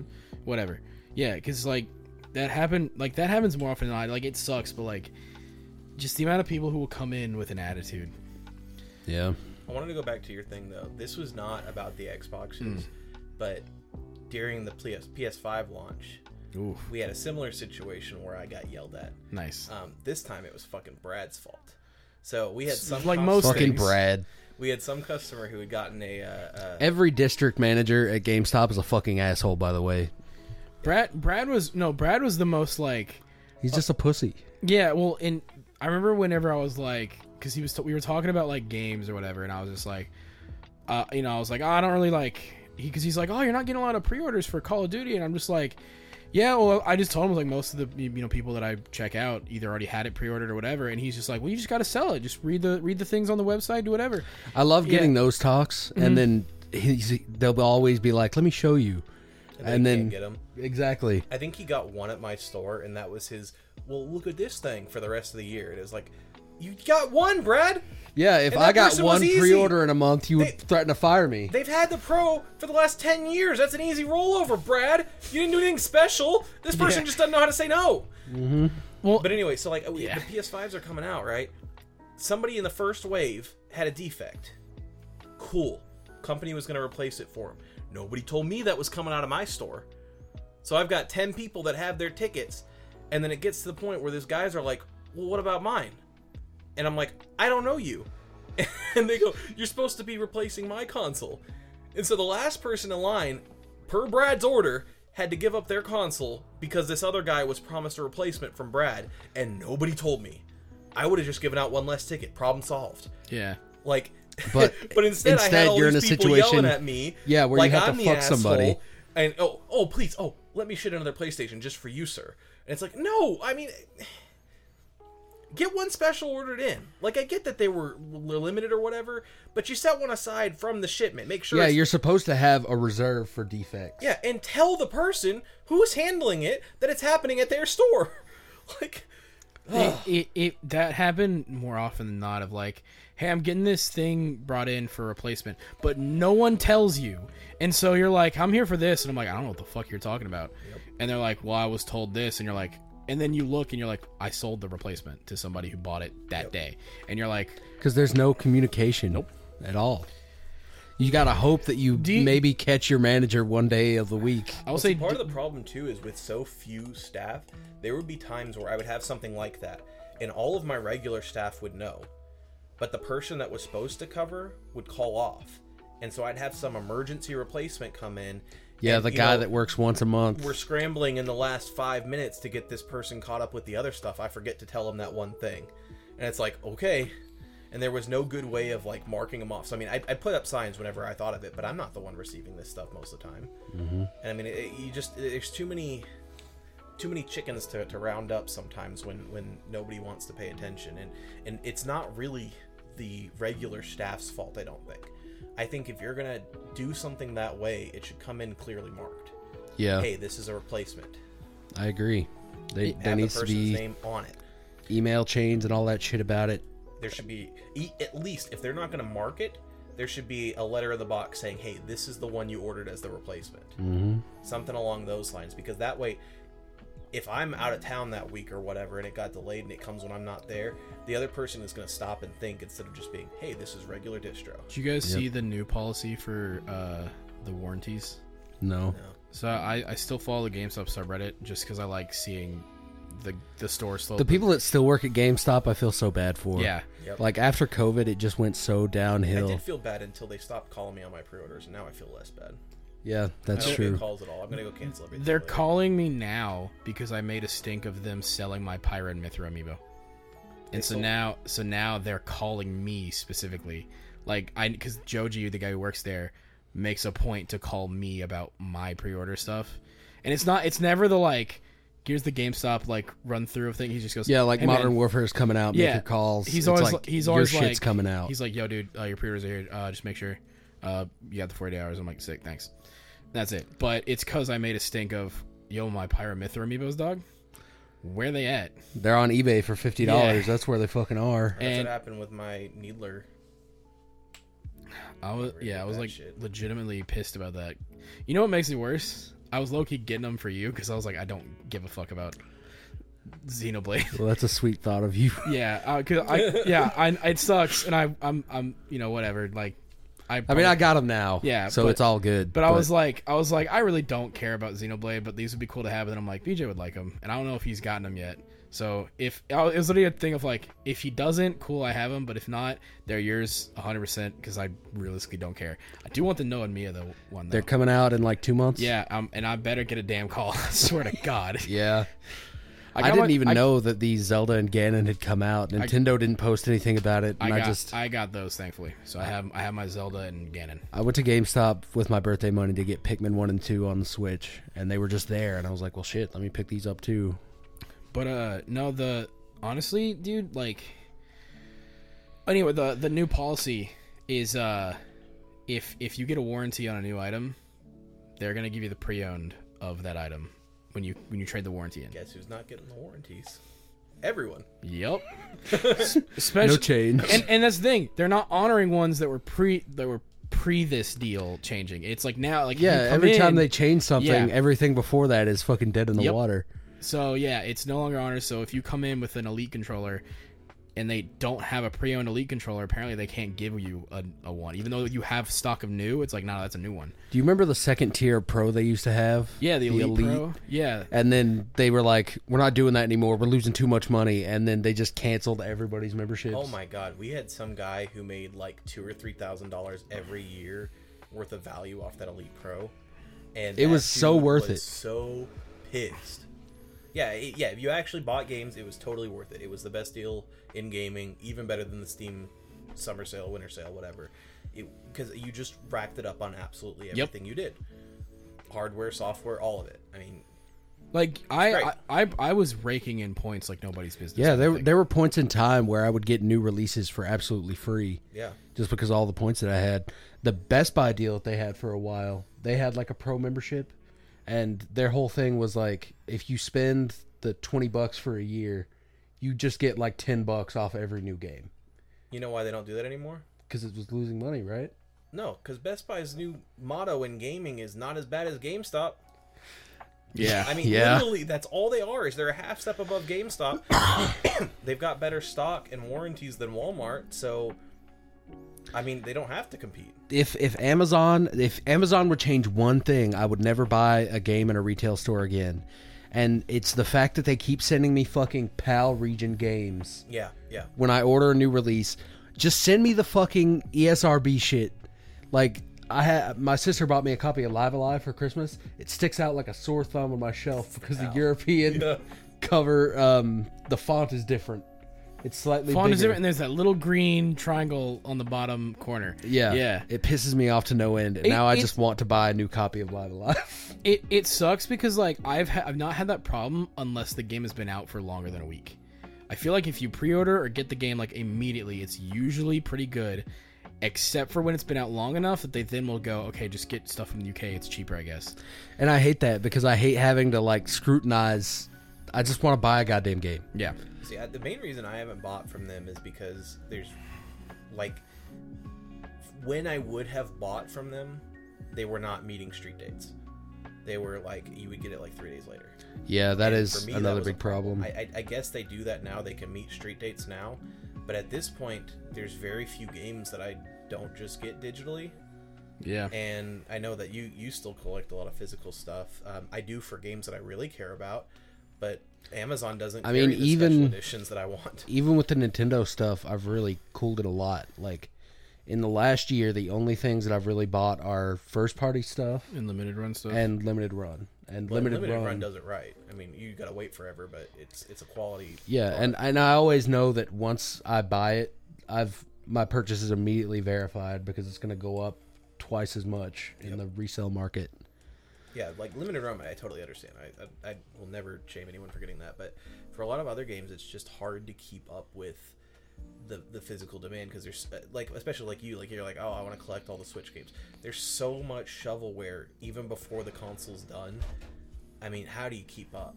And and even like the good quality games, a lot of it is just half-assed ports or remakes. Yeah. And now they're doing the thing where they're just putting codes in boxes, and that's it's like why? That that's another thing I wanted to talk about with GameStop. Around Christmas time, you get a shitload of people coming in saying, "I want to buy Fortnite," mm. and that that's actually one of my favorite things that Fortnite ever did was start sk- selling skin packs in game cases. Yep. Because I could be like, "Here's Fortnite, yep. bada boom." and Yeah. then I I get praised for selling this stupid fucking code in a box. I have a I have a disc of Fortnite uh, from when it was like the Save the thing. world. Yeah, I and think it's I uh, do too. I because I, well because we couldn't take them in trade because wasn't it literally a one time use disc I think so because they were because you couldn't take it in trade. because I remember a lot of people used to come in and just be like, "Hey, I want to sell Fortnite," and I'd be like, "I can't take it," and they'd be like, "All right, well, I don't want it." So I think it was multi-use until they made the switch away from Save the World. Well, Save the World is still a thing. It's just But I mean, part like, of the yeah, app now. Like Yeah, when yeah. they when they made the switch to like the battle royale being the focus, I, I think, I think that changed how the disc worked because it, if I remember correctly, Battle Royale was not on the disc. no, no, I You know, know, I well, I'm saying like in general, yes, and like but, I- it but was I'm, an I'm, update I'm later. saying I, I think I let DJ borrow the disc or vice versa. Mm-hmm. I, I think you could do that up until a certain point, and then it locked it out, and it was something on their end. like a like a Steam disc. Like when I bought the uh the Fallout mini nuke collection, Yeah, yeah, yeah like you yeah. could you get three uses out of the discs. maybe something like maybe that's what it was, and I didn't realize. Yeah, but yeah, I, I'm pretty sure I either used DJ's disc or he used mine when it first came out because we were we were totally excited for this this hip new uh, tower defense Fortnite. I mean, it looked really cool. and then all of a sudden, it became the biggest battle royale in the world. Boy, howdy, did I hate it. And you know what? I actually think it's really cool when it's not with the building. But Oh I yeah, just- we I we can't- love we no build. exclusively play zero build. I if we just do. can't get into it. Yeah, Did y'all see the thing where like the guy there's like a guy who gets like the highest rank in all three modes every season with one kill or less? No, no. Apparently he just has a green skin and he hides in a tree. And Sick. if you do that enough, you can get the highest rank every single time. Well, did you see when they put out the like the Valentine's one, like the marble statue? Oh, yeah, you could just, like you could stand on rocks and just be still, and and people would just not notice you because you look Yeah. like a statue, and then you could just knock them out real easy. This guy like has a work from home job and he literally just queues into matches between doing shit at home. And that's all, I, all he's doing is his regular day job on Twitch, and so he's passively farming the Twitch income. He gets his highest rank in all the Fortnites, and there's people who like literally hate watch him because of that. They're like, I bet "This is such Fortnite sends him a bunch of free shit because of that too. Oh, I don't. know. Oh, I'd love to see it, but I I I honestly, I want to talk about trade-ins a bit because that was always a nightmare. Oh my god, yeah. The problem is you run into like the all the other gaming bullshit on top of your regular shitty like pawn store people. Like the people just trying to game the system and like what what do you mean my scratch to hell That's the broken thing. half disc ain't worth twenty eight ninety nine? That's the thing is they tried to game the system, but GameStop didn't have a system to game. Yeah. Like we didn't like it'd be one thing if we took in like special edition stuff and actually in a way, but if you brought in your like expensive Yeah, they're ass trying to do what steelbook- people do to McKay's. Yeah, you bring in your expensive ass like oh this is the premium steelbook perfectly the thing. We're we're trading that in for the disc because Yep. I guarantee you. Yeah, I'm gonna throw all this shit in the trash. No, That's, that what, I, that's, that's what I would always tell people. that steelbook is going home with one of the employees. Mike wouldn't say that. Because Mike wanted the steelbooks. Oh no, no, yeah. Exactly. He'd be like, "Oh, well, I can give you this. It would be less without this steelbook." See, he would just straight lie. Yeah, because all he wanted was the steelbook. He Yeah. didn't give a shit. I didn't lie. I I, just would. I I if I it was a steelbook I wanted, I just rung it up and and just kept going. If it was like I already have that or I don't give a shit, I'd be like, hey, you know, we're not going to take that because I, I would take told everyone. steelbooks. I told everyone. I, was I, like, I I will fully admit that that the Cool Springs GameStop did not have a single pre-owned steelbook in there because of me. Because I would I would go through in any trades. I would just I would make new cover art, put the thing in there, and I'd take steelbooks home. You know what makes me cringe really hard is the phrase "it didn't come with an HDMI cord." Oh, I hate Oh that shit God. E- so Every much. time I hear that now, it's like you know when you hear someone's phone ring and it's like your wake up alarm, Yep. and it just like shocks you. That's the feeling I get when I hear it didn't Well, come with an th- HDMI that's- that's cord. it's- it's, like, buddy, it also came with the box and not from Goodwill. It's like, I mean, I sure. I mean, maybe you bought yours without an HDMI cable, but if you buy it new, it's got the HDMI cable. We People would get so parts. pissed off at me over this two dollar fucking cord. Dude, no. The worst is when you didn't have the two dollar mm. cords, and your only option was It's this, like the $15 nice one. And so you're literally like, in. and you're literally like, this is the option, or you can go get me the HDMI cord from home. People that wanted to yell, I would just scan in that fifteen dollars and be like, "All right, your price is you're gonna get this back." Like I wouldn't even fucking tell them about the HDMI because fuck you. Well, I would do the same thing, but I would tell them. I mean, I'd be like, look, I, the only option I have is to order another one, and it's only gonna come this way when I order it. And then they did the fucking trade kit thing. Were you guys there for that? Trade kit. So Uh, you had this like toolbox underneath your register of a bunch of extra HDMI. Oh Yeah, yeah, yeah, yeah. and stuff. I remember that. And they would be cheaper, cheaper than normal. It was, and, and but it was the problem only is- to work with trades, but they never restocked them. exactly That's the- after the yeah. first time We that ran box out. just sat under the register empty forever. I think they either just totally underestimated how much of that shit we went through. They're like, "Oh wow, these stores, they, people really like buying HDMI cables. This is a hot seller." No, bitch, they're all going to trade-ins. Exactly. and then every they wouldn't single one send of us HDMI cords for six months, but they send me twenty five fucking prize eggs. Yeah, yeah. No, I do no. Or the doors for the Wii. Even those- after we those stopped fucking stocking, Wii doors. stop taking them in, we get doors for the Wii. And it's some like, why? somehow I had more of the Xbox One power bricks yeah, than yeah, yeah. HDMI cords that were like universal. Those eh, those Xbox One power bricks were like fucking gold. Well, the the right model was. Yeah. There, there was like one model that we had a million of, and then like the I think it was like the E model or whatever you would never get. yeah, Yeah. this is the one that most people needed. Yeah, well, it's like the latest Yeah. generation that they came out with. Yeah, It sucks too, Never dude. got 'em. Trade-ins were, were the worst because especially when it's like, and I got to the point where like there where I was just like, if I saw something that I knew was like this is gonna be a problem, I would just tell them, hey, before I rung anything, and I'm like, hey, this is gonna be an issue. Do you have this or is this like whatever? And I would just get it out the way now before I started ringing shit up and, and putting stuff on the on the thing. that was also like the bane of my existence as a manager.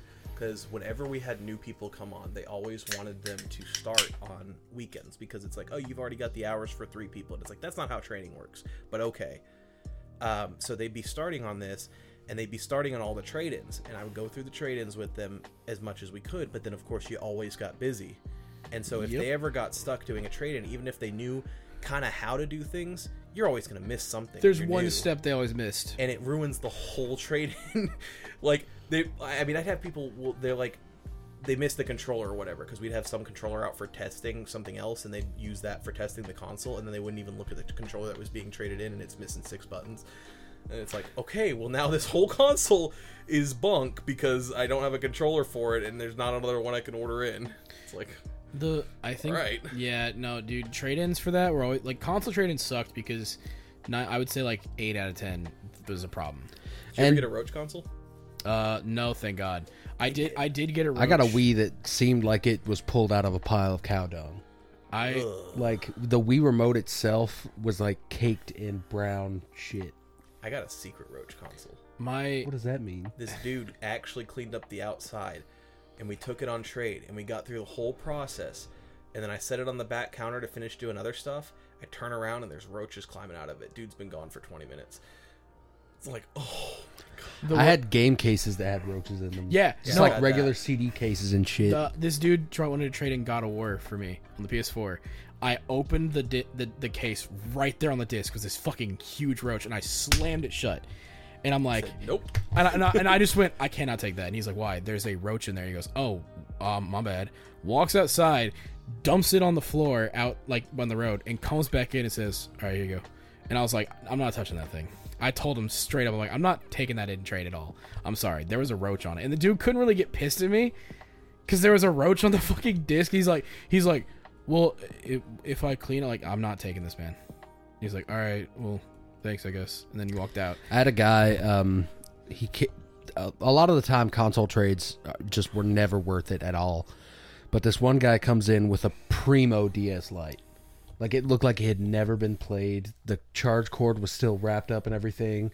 Had the GBA cover and the original stylus and everything. That like powder blue color, immaculate. He comes in. I'm like, oh my god, this thing is perfect. Scan it in, test it and everything. Trade comes back twelve dollars. Mm. But it was wait no i'm misremembering because he didn't have the charger. And i was like the charger itself is $15 so you would really just be giving me $3 and he was like do you want the ds and i was like i mean shit i'll take it if you don't want it but i'm just trying to tell you like i can't take it without a charger. And he was like all right it's yours. And then he just left. And i still have that yeah, ds nice. But it just it But that, I sucks mean, for that's a him shit part of the system because even even when they were trading him for that much we were selling them for 40 bucks Yeah. And Yeah. you know what they're selling for in japan today A fucking lot more, right? 80 to 120 bucks, depending on the quality. And 3DSs. Don't even get me fucking started on what those are running. Yeah. Honestly, no. The the one that I wish that I it never came in when I worked there. But if if I ever got a new 3ds, not the XL, that original style with like the swappable faceplates, if one of those ever came in, I would have bought that outright. Oh, dude, they were Black Friday deals Yeah. for like three years in a row, and they I I wish that I would have gotten one because I actually, to me, that's like the perfect size. Like I don't like the XLs as much. The 2DS XL I think is it, it's too plasticky and flimsy. if I could change the hinge on it, it would be perfect. yeah, my buddy John recently got a new 3ds XL, and I was like, "Bring it in, let me let me see it," because we work together. And um, I was holding it, and I was like, "Oh my god, this is like the Cadillac of DSs." And I remember back at Spring Hill, we had the Metroid edition new 3ds XL with like Samus on the cover, and uh, I was like, "I'm gonna buy that shit." And the week that I finally had enough money, it was gone, and now it's like nine hundred dollars on eBay. no, dude, trade it. Honestly, the the worst too is the the person who comes in like when you see a, a, a mom and their son, and one of them's carrying either a, a trash bag or a box, and you're like, "Fuck," yep. And you already you're And it's full of Skylanders. Yeah. Oh my gosh, Oh, dude. my When- And they said they're like, I need to trade. I'm like, I can't take a single one of those. They're like, really? Uh, to be fair though, we I don't know if y'all did this, but I would just tell them about McKay's at that point. That Yeah, yeah, that, oh, yeah. that was Always. always the go-to. Yeah. Anytime we couldn't take something, I'd be like, go to McKay's. yeah, I, I would just tell them that. Uh, Same with like like this dude came in with a uh, Assassin's Creed Unity collector's edition, virtually unopened. Like the game had been used, but the statue apparently was like still in the box, tape and everything. And I literally told the dude, I was like, I, dude, I'm only gonna take the disc. I was like, literally, I we don't take any of the rest of the stuff. And I, I looked him dead in the face, like, please take this to case. I, I will like, cause do you want the statue? He's like, I don't really need the statue. I was like, I can't give you anything. I bet it. that's what happened with Matt's. Uh, Matt has the Metal Gear Solid Five collector's edition in there, but the only thing is it doesn't have the actual game disc. I bet someone took the game disc and traded it in at GameStop and just sold that on eBay because it, Probably. it still has the steelbook and the special features disc. You make more doing it that way anyway. Yeah. And I, dude, I, I, I feel bad a lot of times 'Cause there's stuff there. I, I have a a Devil May Cry 4 demo disc that someone Damn. had traded in because, and I, we didn't take it. I told them I. It took every ounce of me not to just put that to the side and not tell them. But I was like, I was like, hey man, I can't take this. I've got the Final. Fantasy X Yeah. uh, HD collector's edition book, and uh, that was in that weird era where Square was like, "Let's put the games in books." Final, yeah, Final Fantasy X, World of Final Fantasy, Kingdom Hearts 1.5. 1.5 up until like three. Yeah. but honestly, I like their new deluxe editions where it's like the the special box. I like that you get the regular case and Yeah. the steelbook. Yeah, But, I think uh, that's. I, I don't understand why you wouldn't do that. The regular case does doesn't cost them anything. Yeah. Mm-hmm. I feel like every company should do that. Nintendo doesn't do that anymore. Even fucking 2K does that. The Borderlands game was like that. Like Was I it? bought Metroid Oh, yeah, yeah, it Dread, was. and it's just the steelbook. Yeah. D- I it kind of sucks. They've been doing that because uh, Xenoblade Two is the same way, where it's just a steelbook. Yeah, which I understand for Xenoblade because it's like you don't expect people to buy that, which I understand. But I, they do with all their stuff because I have uh I have three houses and Engage. No, actually, it's a lie. Engage did it. It has this plastic and the steelbook case. Well, that's weird because Three Houses didn't. Yeah, three houses didn't. the Engage fuck? did. Yeah, because I I have both the I have the plastic case, and then the steelbook is just there with it. I'm like, what the fuck? Why? I wish Engage was better than it was. I'm gonna be honest with you. But yeah. uh, nah, dude. Trade it. I yeah, trading sucks. Did y'all ever have to do like the phone pitches? Oh yeah. I never did it. Like straight up, like just Oh, yeah. didn't do it. Like I I had a that guy was threatened to kill me that was that was. I had people come in and try to pay their phone bills, and I was like, I have no fucking idea how to do that because they just never taught me how. well, no, we couldn't do it when you were working there. oh, You used to be able to, but you couldn't when we were working there. It was a, just a thing that used to happen. I don't know how long these people went without a phone bill. apparently I- apparently they, they had to have all just gotten out of prison. Apparently uh, I I was I was reading into this. Apparently, you could take DVDs and trade at GameStop when the PS2 was like the Yeah. biggest thing, which is oh I would have hated that because you know somebody just bringing like the just old DVDs they found at Goodwill. It was kind of dope bins. buying like used PSP UMD movies though. No, that was That cool. I That was like liked. that stuff that Grant and Mike did, where they, uh, they fucked up the pricing on what you could get for trade-ins for like a certain cable. Or I think it was just a, like a micro USB, and so they just went and bought a million of them on eBay and traded them all in until they got their accounts flagged. Jesus Christ. There, oh, dude, I there was so much like when it comes to the trade-ins. Like this dude brought in his like Game Boy Color, perfect mint, and he had like Crystal, he had Tetris, like he had all these games. Crystal itself is Yeah. worth more than the And- Game and- Boy. And, I'm like, and I come in after this trade-in. And like it was one of the like it- like SGAs or GAs or whatever. He's like, yeah, dude traded this in. He was very sad about it, but he he needed rent money, and I was like, fuck, dude. And like it sucks because then because then and this is before because now apparently they're willing to sell retro shit in the stores again. But this yeah, is a- now Yeah. after they they don't have any more income to yeah, I mean, I kind of get why they didn't. Like, it's got to be kind of a nightmare for like anyone higher up to be like, okay, we're gonna let these idiots try and judge the quality of something that they never even played on themselves because it's like older than them. And it's like, I I totally get it, but I feel like there should be like a designated like trade center. Like, they, there Yeah. should be the people who know their shit. There's one in each city. You got to go a little bit out of your way, but you're trading in your console anyway. and then Why they would should- have the best Yeah, just make a retro store for every Yeah. city and that would have been and then they can grade things on quality or whatever. They can be like, okay, well, this one is legitimately like mint, so this is gonna go for a little bit higher quality. give them like one toolkit to check cartridges. Yeah, I I still think like because anything that we got traded in that was like classic, we just defected Yep. Yep. and sent to the warehouse and they Speaking dealt of Well, and they did the same thing there, and I mean that's fine, but it's like a lot of bullshit. the uh this this isn't a problem with GameStop as a whole, but more with one specific employee. But one day at the mall, it was when Smash Ultimate was coming out, and Kayla was still the manager. Um, it- the only thing you need to know about Kayla is she named her daughter Khaleesi, and uh, that'll give you a good idea of what kind of person this is. She she's the type who got so into Game of Thrones. And did she ever did she hate season eight? I don't know. I didn't was talk to that doing her bitch. Hair like Daenerys when season eight came out. Yeah. Well, yeah. Well, anyway, uh, she was like, "Oh, we're gonna do a Smash tournament at the mall, and whoever wins gets a free copy of the game." Like she was putting money down on it, and I was like, "Oh, that's cool." And on the Facebook thing she created for it, she was like, "We're playing Smash Four on the Wii U." So I was like, "All right, I got a fucking chance here. I can do this shit." I roll up.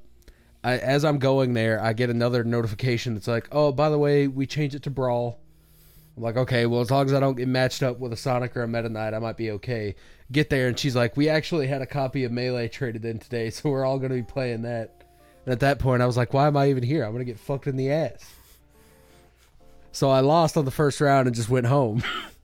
the only the only thing I remember about that because I think Smash Ultimate was before I worked there, and that because that was the night of the Game Awards, and I came in to annoy Joey specifically because God of War beat Red Dead at the Game Awards, and I came in to pick up Smash Bros. specifically for that. Well, because we we had like argued about which was the better game, God of War, Red Dead, and it was it was all playful bullshit. Yeah. But like I came in because I I had bought like a God of War hat and a T-shirt like a week ago just to be an asshole to you. You're just like the fucking guy, like, woo! Yeah, yeah. yeah, the guy Like, that wins on- third on place. third place. Champagne. That's him to a T.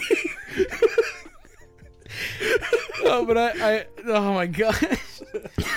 I come in in a God of War T-shirt and the God of War hat, and I'm just and I was being obnoxious because I'm like, "Hey, yo, Game of the Year winner, here we go! Fuck Cowboys, all this shit," and you're just kind of like, "Hey, Luke, how you doing?"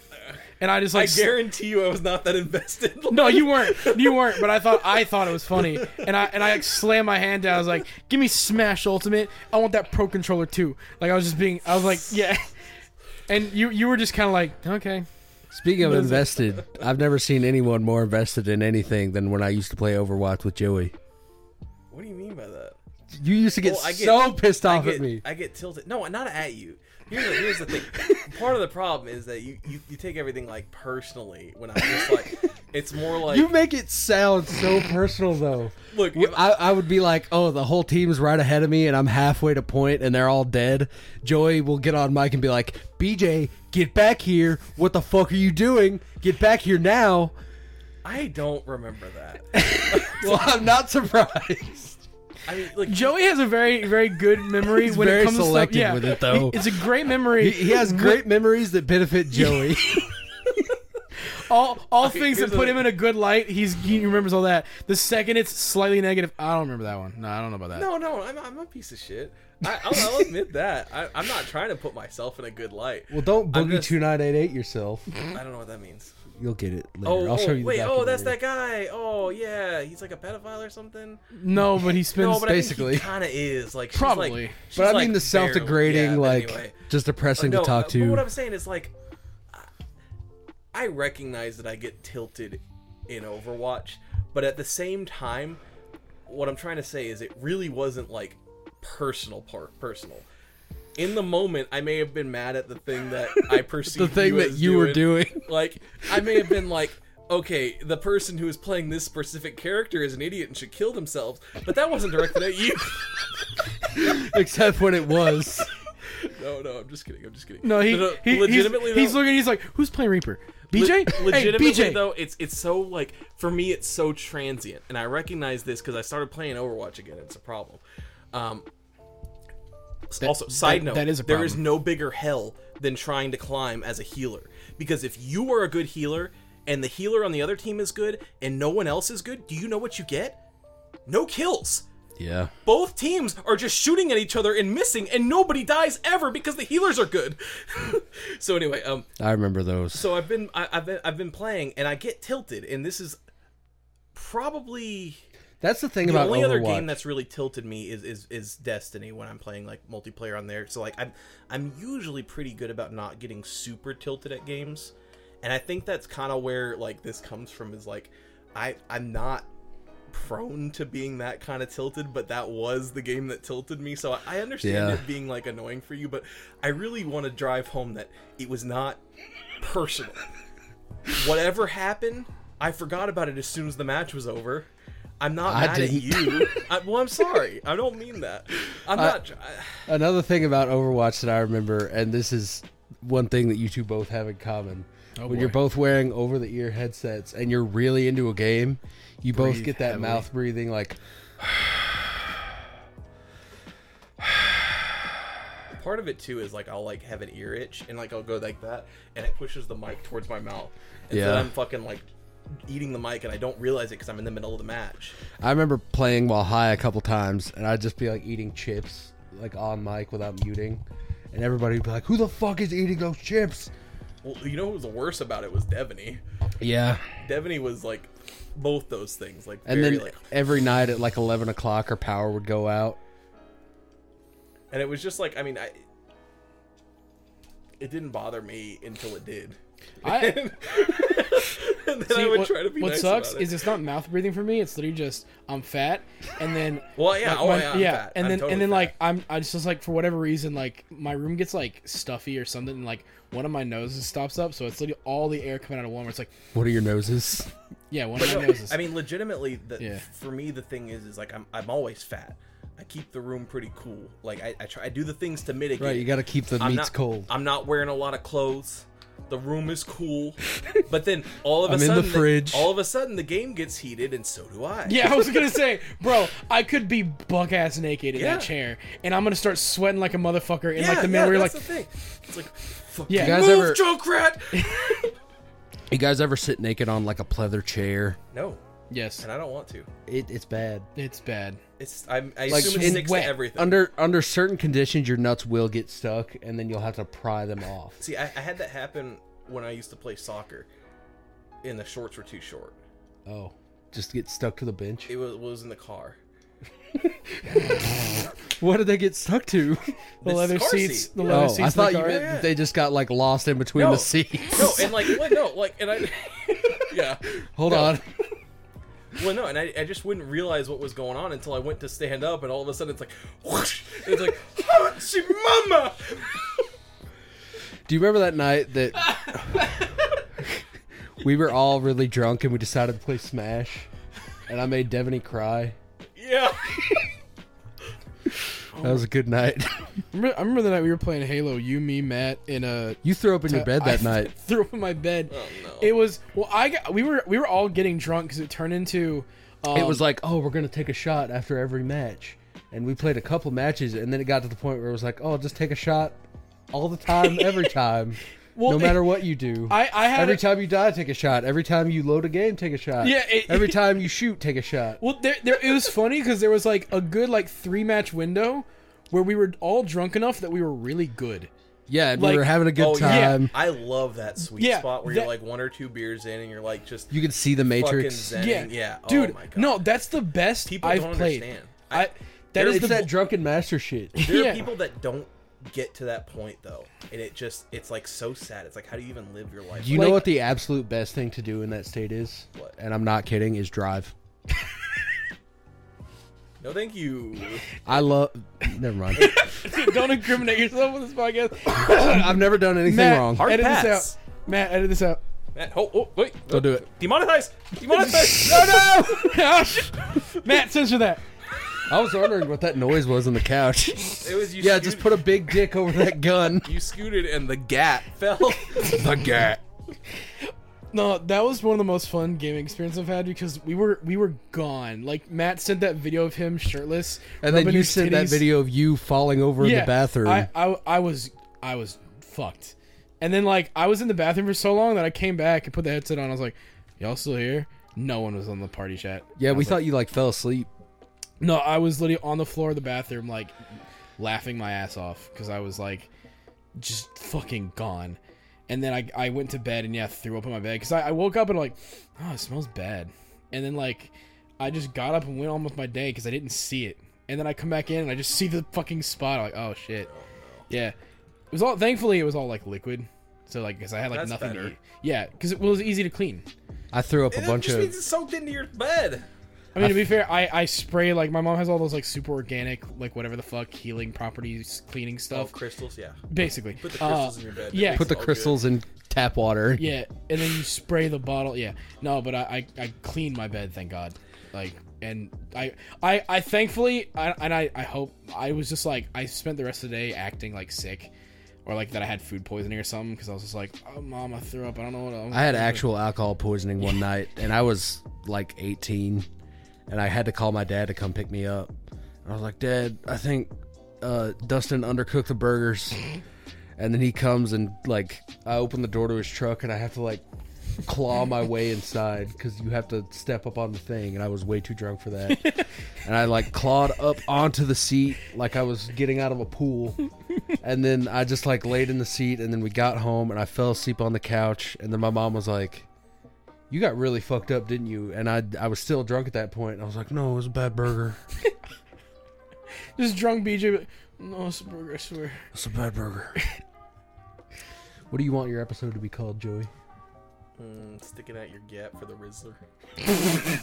I, it's funny because I was gonna suggest Skibbity Joe Lit. Stick it out your gap for the Rizzler. Uh, this is this is definitely one of the episodes of all time, huh? Yeah. Anything else you want to you want to talk about here at the tail end, or Anything you want to promote, Joey? Me to promote? Um, yeah, check out my Twitch channel. Everything Bird Must Feed everywhere. Twitch, Twitter, yeah, check it out. Come on. Is that See y'all real? there. No.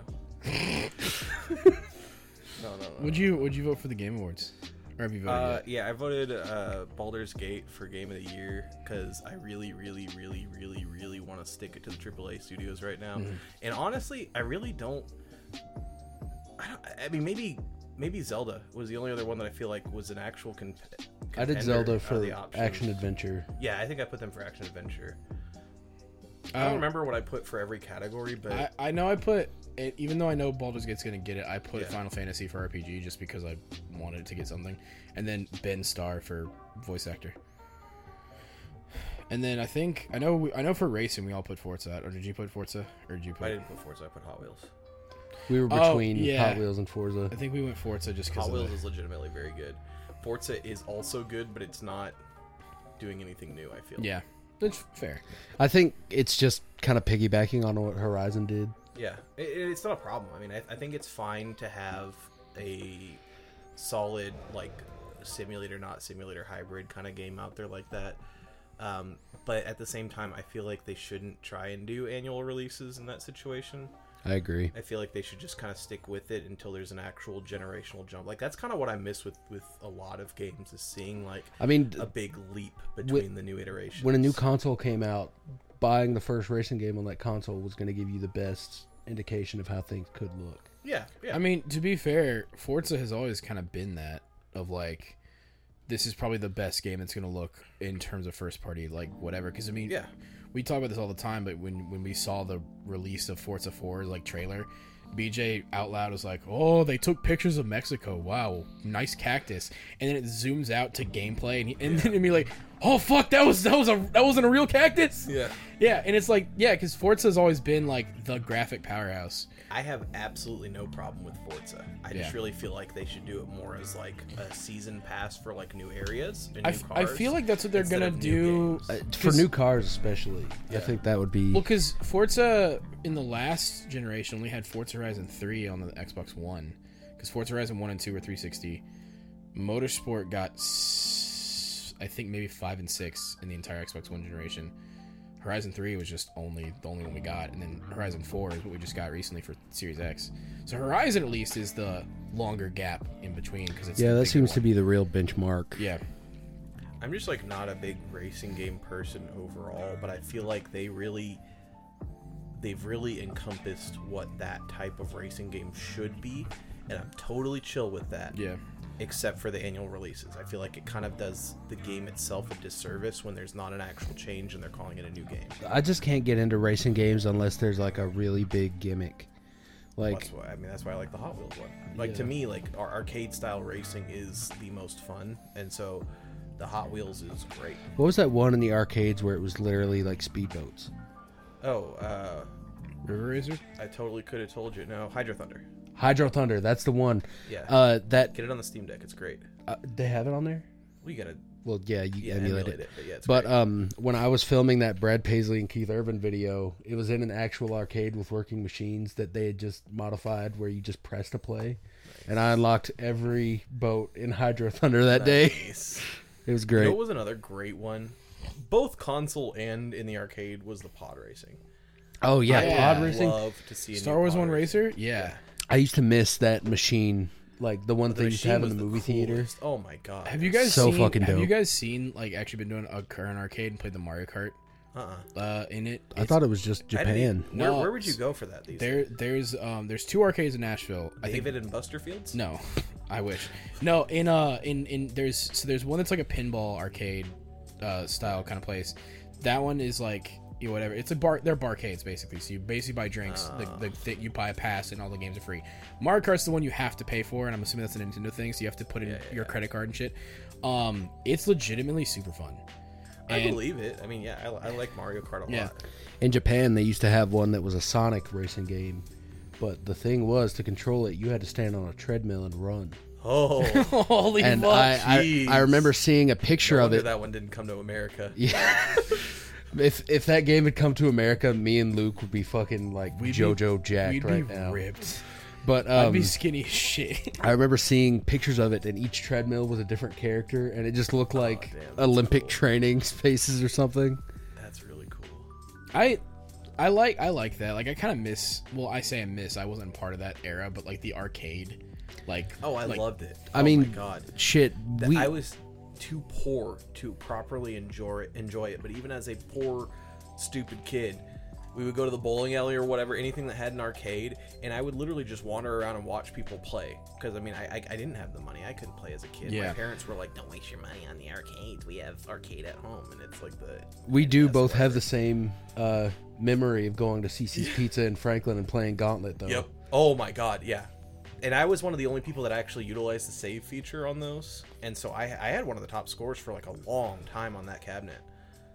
I gotta figure out which version of Gauntlet that is because I want to play that It's again. it's Dark Legacy. You can get Is the it Dark game. Legacy? It's the GameCube Okay. one because I um I have it on my Wii. I don't think I've played Gauntlet. It's It like. Diablo. It's- Okay. Yeah, like Diablo with two buttons. Okay. I think my favorite thing, even to this day, because I've been to the arcade a couple times, you know, with work friends or with other friends, and I honestly, some of the best time, especially in barcades, where you just get a little drunk, and it, it's that it's that feel where like you get a little drunk or you get a little confident. Smack talking Mortal Kombat at a barcade, That that shit hits different. There was My an dad arcade. Used to take me to the the movie theater. So like it's a church now, but behind. I don't even know how to describe it. Anyway, there's like this little area behind where the Kroger used to be. And it's Yeah. like a ditch, and it was way out of the way, and that's the reason it didn't survive as a as a movie theater. But there was a Primal Rage arcade cabinet there, and that was the only one I ever had my parents pay for me to play on, and it was because my dad liked to watch me kick the older kids' ass. Because I was like, I don't know, maybe 10 or 12. And there'd be like these like 18, 20, 30 year old dudes lined up there, and my dad would just keep feeding quarters, and he's like, kick his ass, Joe. When uh, I remember I went to Gulf Shores with my parents when I was a little kid, and we went to some water park, and they had a Marvel vs. Capcom 2 cabinet, and that shit was like an imprinted memory in my mind. That was the coolest because that's the first time I'd ever seen the game. It blew me away. Yeah. MVC two is one of the best fighting games. They're bringing it back to Evo, aren't they? Uh, I, I it was either last Evo or it's gonna be this one where they're they're adding a retro slot where it's going to be a fighting game that is long past. Uh, to like oh show so I think that's gonna be that's gonna be the best chance of getting melee on Evo now. Yeah, that just But I- means Sega never has to make another Virtua Fighter. Yeah. Well, they will, or they'll just keep putting five into. Yeah, it's just gonna be five Ultimate Extra, Extra, Extra, Extra. But the only but the only time they re-release it is in the next Yakuza game. Yeah, Isn't Sonic the Fighters in uh eight? it's Or in Gaiden, Yeah, and in uh, Lost Judgment, I think. that's wild. Yeah, That one's hard to emulate too, so I bet they did a standalone version just for that. it runs really well in there. Yeah. all of their all of their arcades run like like I remember there was a while where I was playing that like mech fighter in uh, Oh, in Kiwami um, 2, right? You would know this. It's it's like Armored Core, but you have Macross? no. It it's a it's like it's a the fighting old game. Sega one. Um, It's it's a one it's you versus another mech, and it it was the most ug- something slide. Jeez, I don't know. It it it is it is one of the most infuriating mech games I've ever played in my life, and I I played it so long that I forgot I was playing Yakuza for a while. so when I hit the home button on my Xbox, like, oh fuck, right, I'm playing Yakuza. Shit. But I mean, I beat I wish. Sonic the Fighters in. Did you ever God. play the, the GameCube Animal Crossing? Yeah, I have love that not. game. You know how you, you can play the older Nintendo games in there? Yeah, that was a good little collection feature. I wish they would bring that back, but you know why they don't? It's because 'Cause- stupid Nintendo. It's the same policy around their virtual arcade. I there's been that like rumor for a while where Microsoft wants to buy Nintendo, and I know it's never going to happen. But I mean, legitimately they've tried. hope it does, just for that kind of thing. I want Nintendo to get their shit together about Melee at Evo, at anywhere. I want Nintendo to get their shit together about their older game library, and then I want them to get their shit together about Pokemon. I want them to just stop being so fucking uptight and let me play the goddamn games. Yeah. the the problem is that Nintendo is quite literally in a position where Virtual on. Oh yeah, yeah, yeah. Yeah, that's oh, the one See, we're I don't even talking think about. of those as mechs, but yeah, yeah, well yeah it's like yeah but yeah. it's like oh a yeah, fight- I love Virtual On. I played that on the there was Virtual On Oratorio Tangram or something like that that I played on the Dreamcast all the time. I love that one. It dude was so cool. The You could, Dream- like, the illegal parts and Dreamcast? shit. Yeah, the Dreamcast is low key one of the like most underrated gaming super systems underrated. it Yeah. like what it did was, People are still making Dreamcast games. Yep.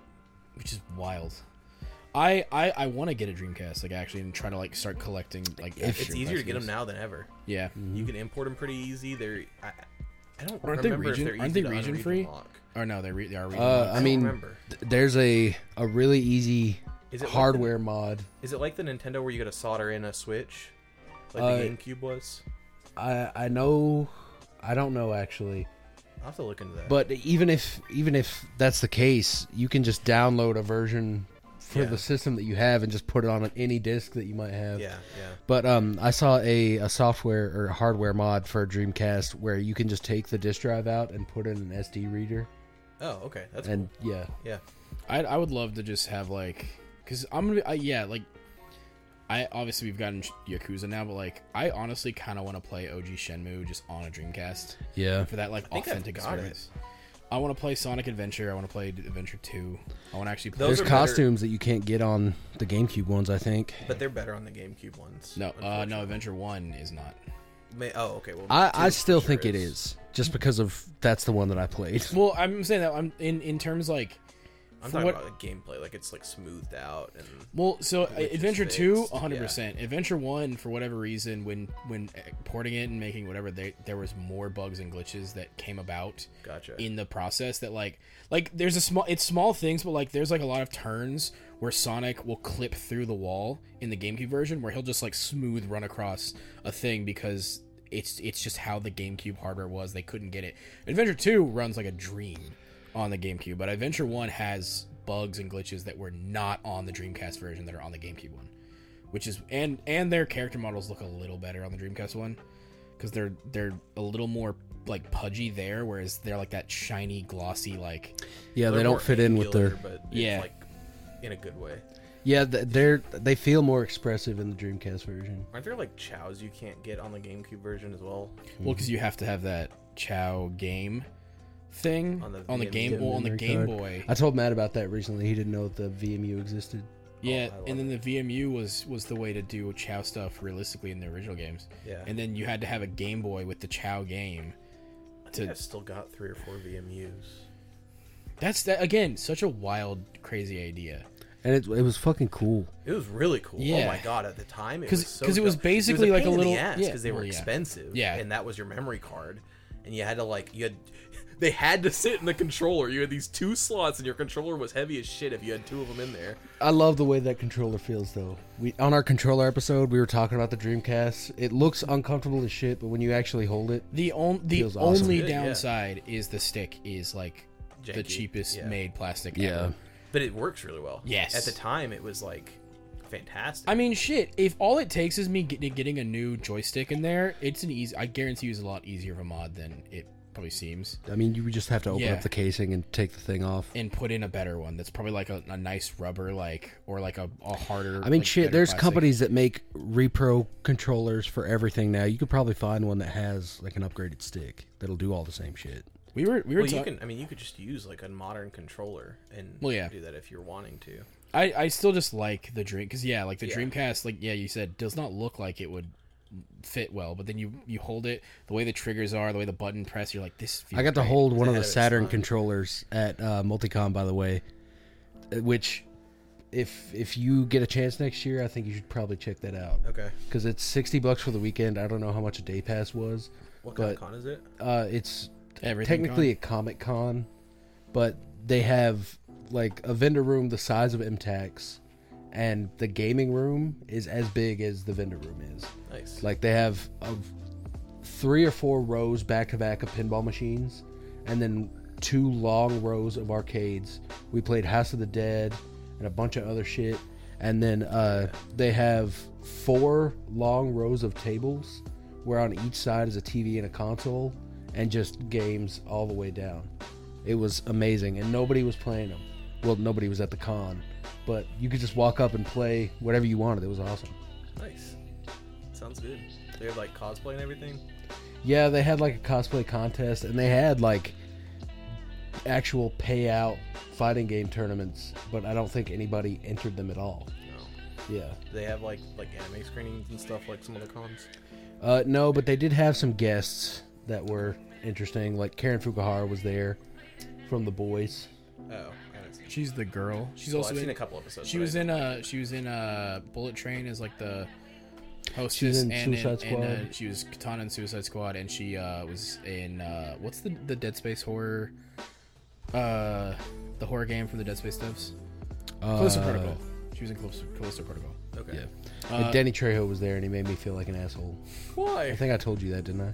I you, I remember you mentioning it, but I don't remember what happened. He- he- Okay, yeah. well, we're running a little long here, so let's wrap it up. I'll tell you afterwards. Okay, okay, okay. Because they've already heard this story like three times. My bad. You're good. But uh, thanks everybody for checking us out. Thanks for looking at Joey. We love Joey. Uh, Uh, if Joey ever wants to come back, he's more than welcome. Like, Oh, Yeah. man. We've been we've been wanting to have you back on for a while. I think you it's gotta just, do is invite me. well, I think the problem is that like Tuesday is our day, and normally I don't I think work. you. Yeah, yeah. we know you work during the I week. work a day job. Like I'm on my nine to five, Monday through Friday, We- sometimes I- Saturday. we, we, if if you ever want to, like, if you can find a way where it's like, oh yeah, Tuesday could work, we can record later. it doesn't matter to us if you want to come on. okay. And then and yeah, if if, if it I mean, we're usually hanging out till like 1 or 2 a.m., so if you Yeah. want to come by after work. yeah, you can just hang even. Like, you're more than welcome to come by. We always do dinner and shit. so. Matt Matt will chef it up in the kitchen, bro. Fire. Yeah, it makes some really good ramen.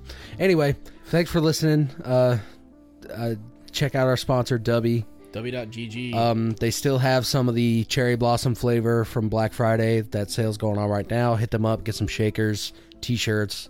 Uh, use code Take It Sleazy at checkout. And uh, as always, take it sleazy.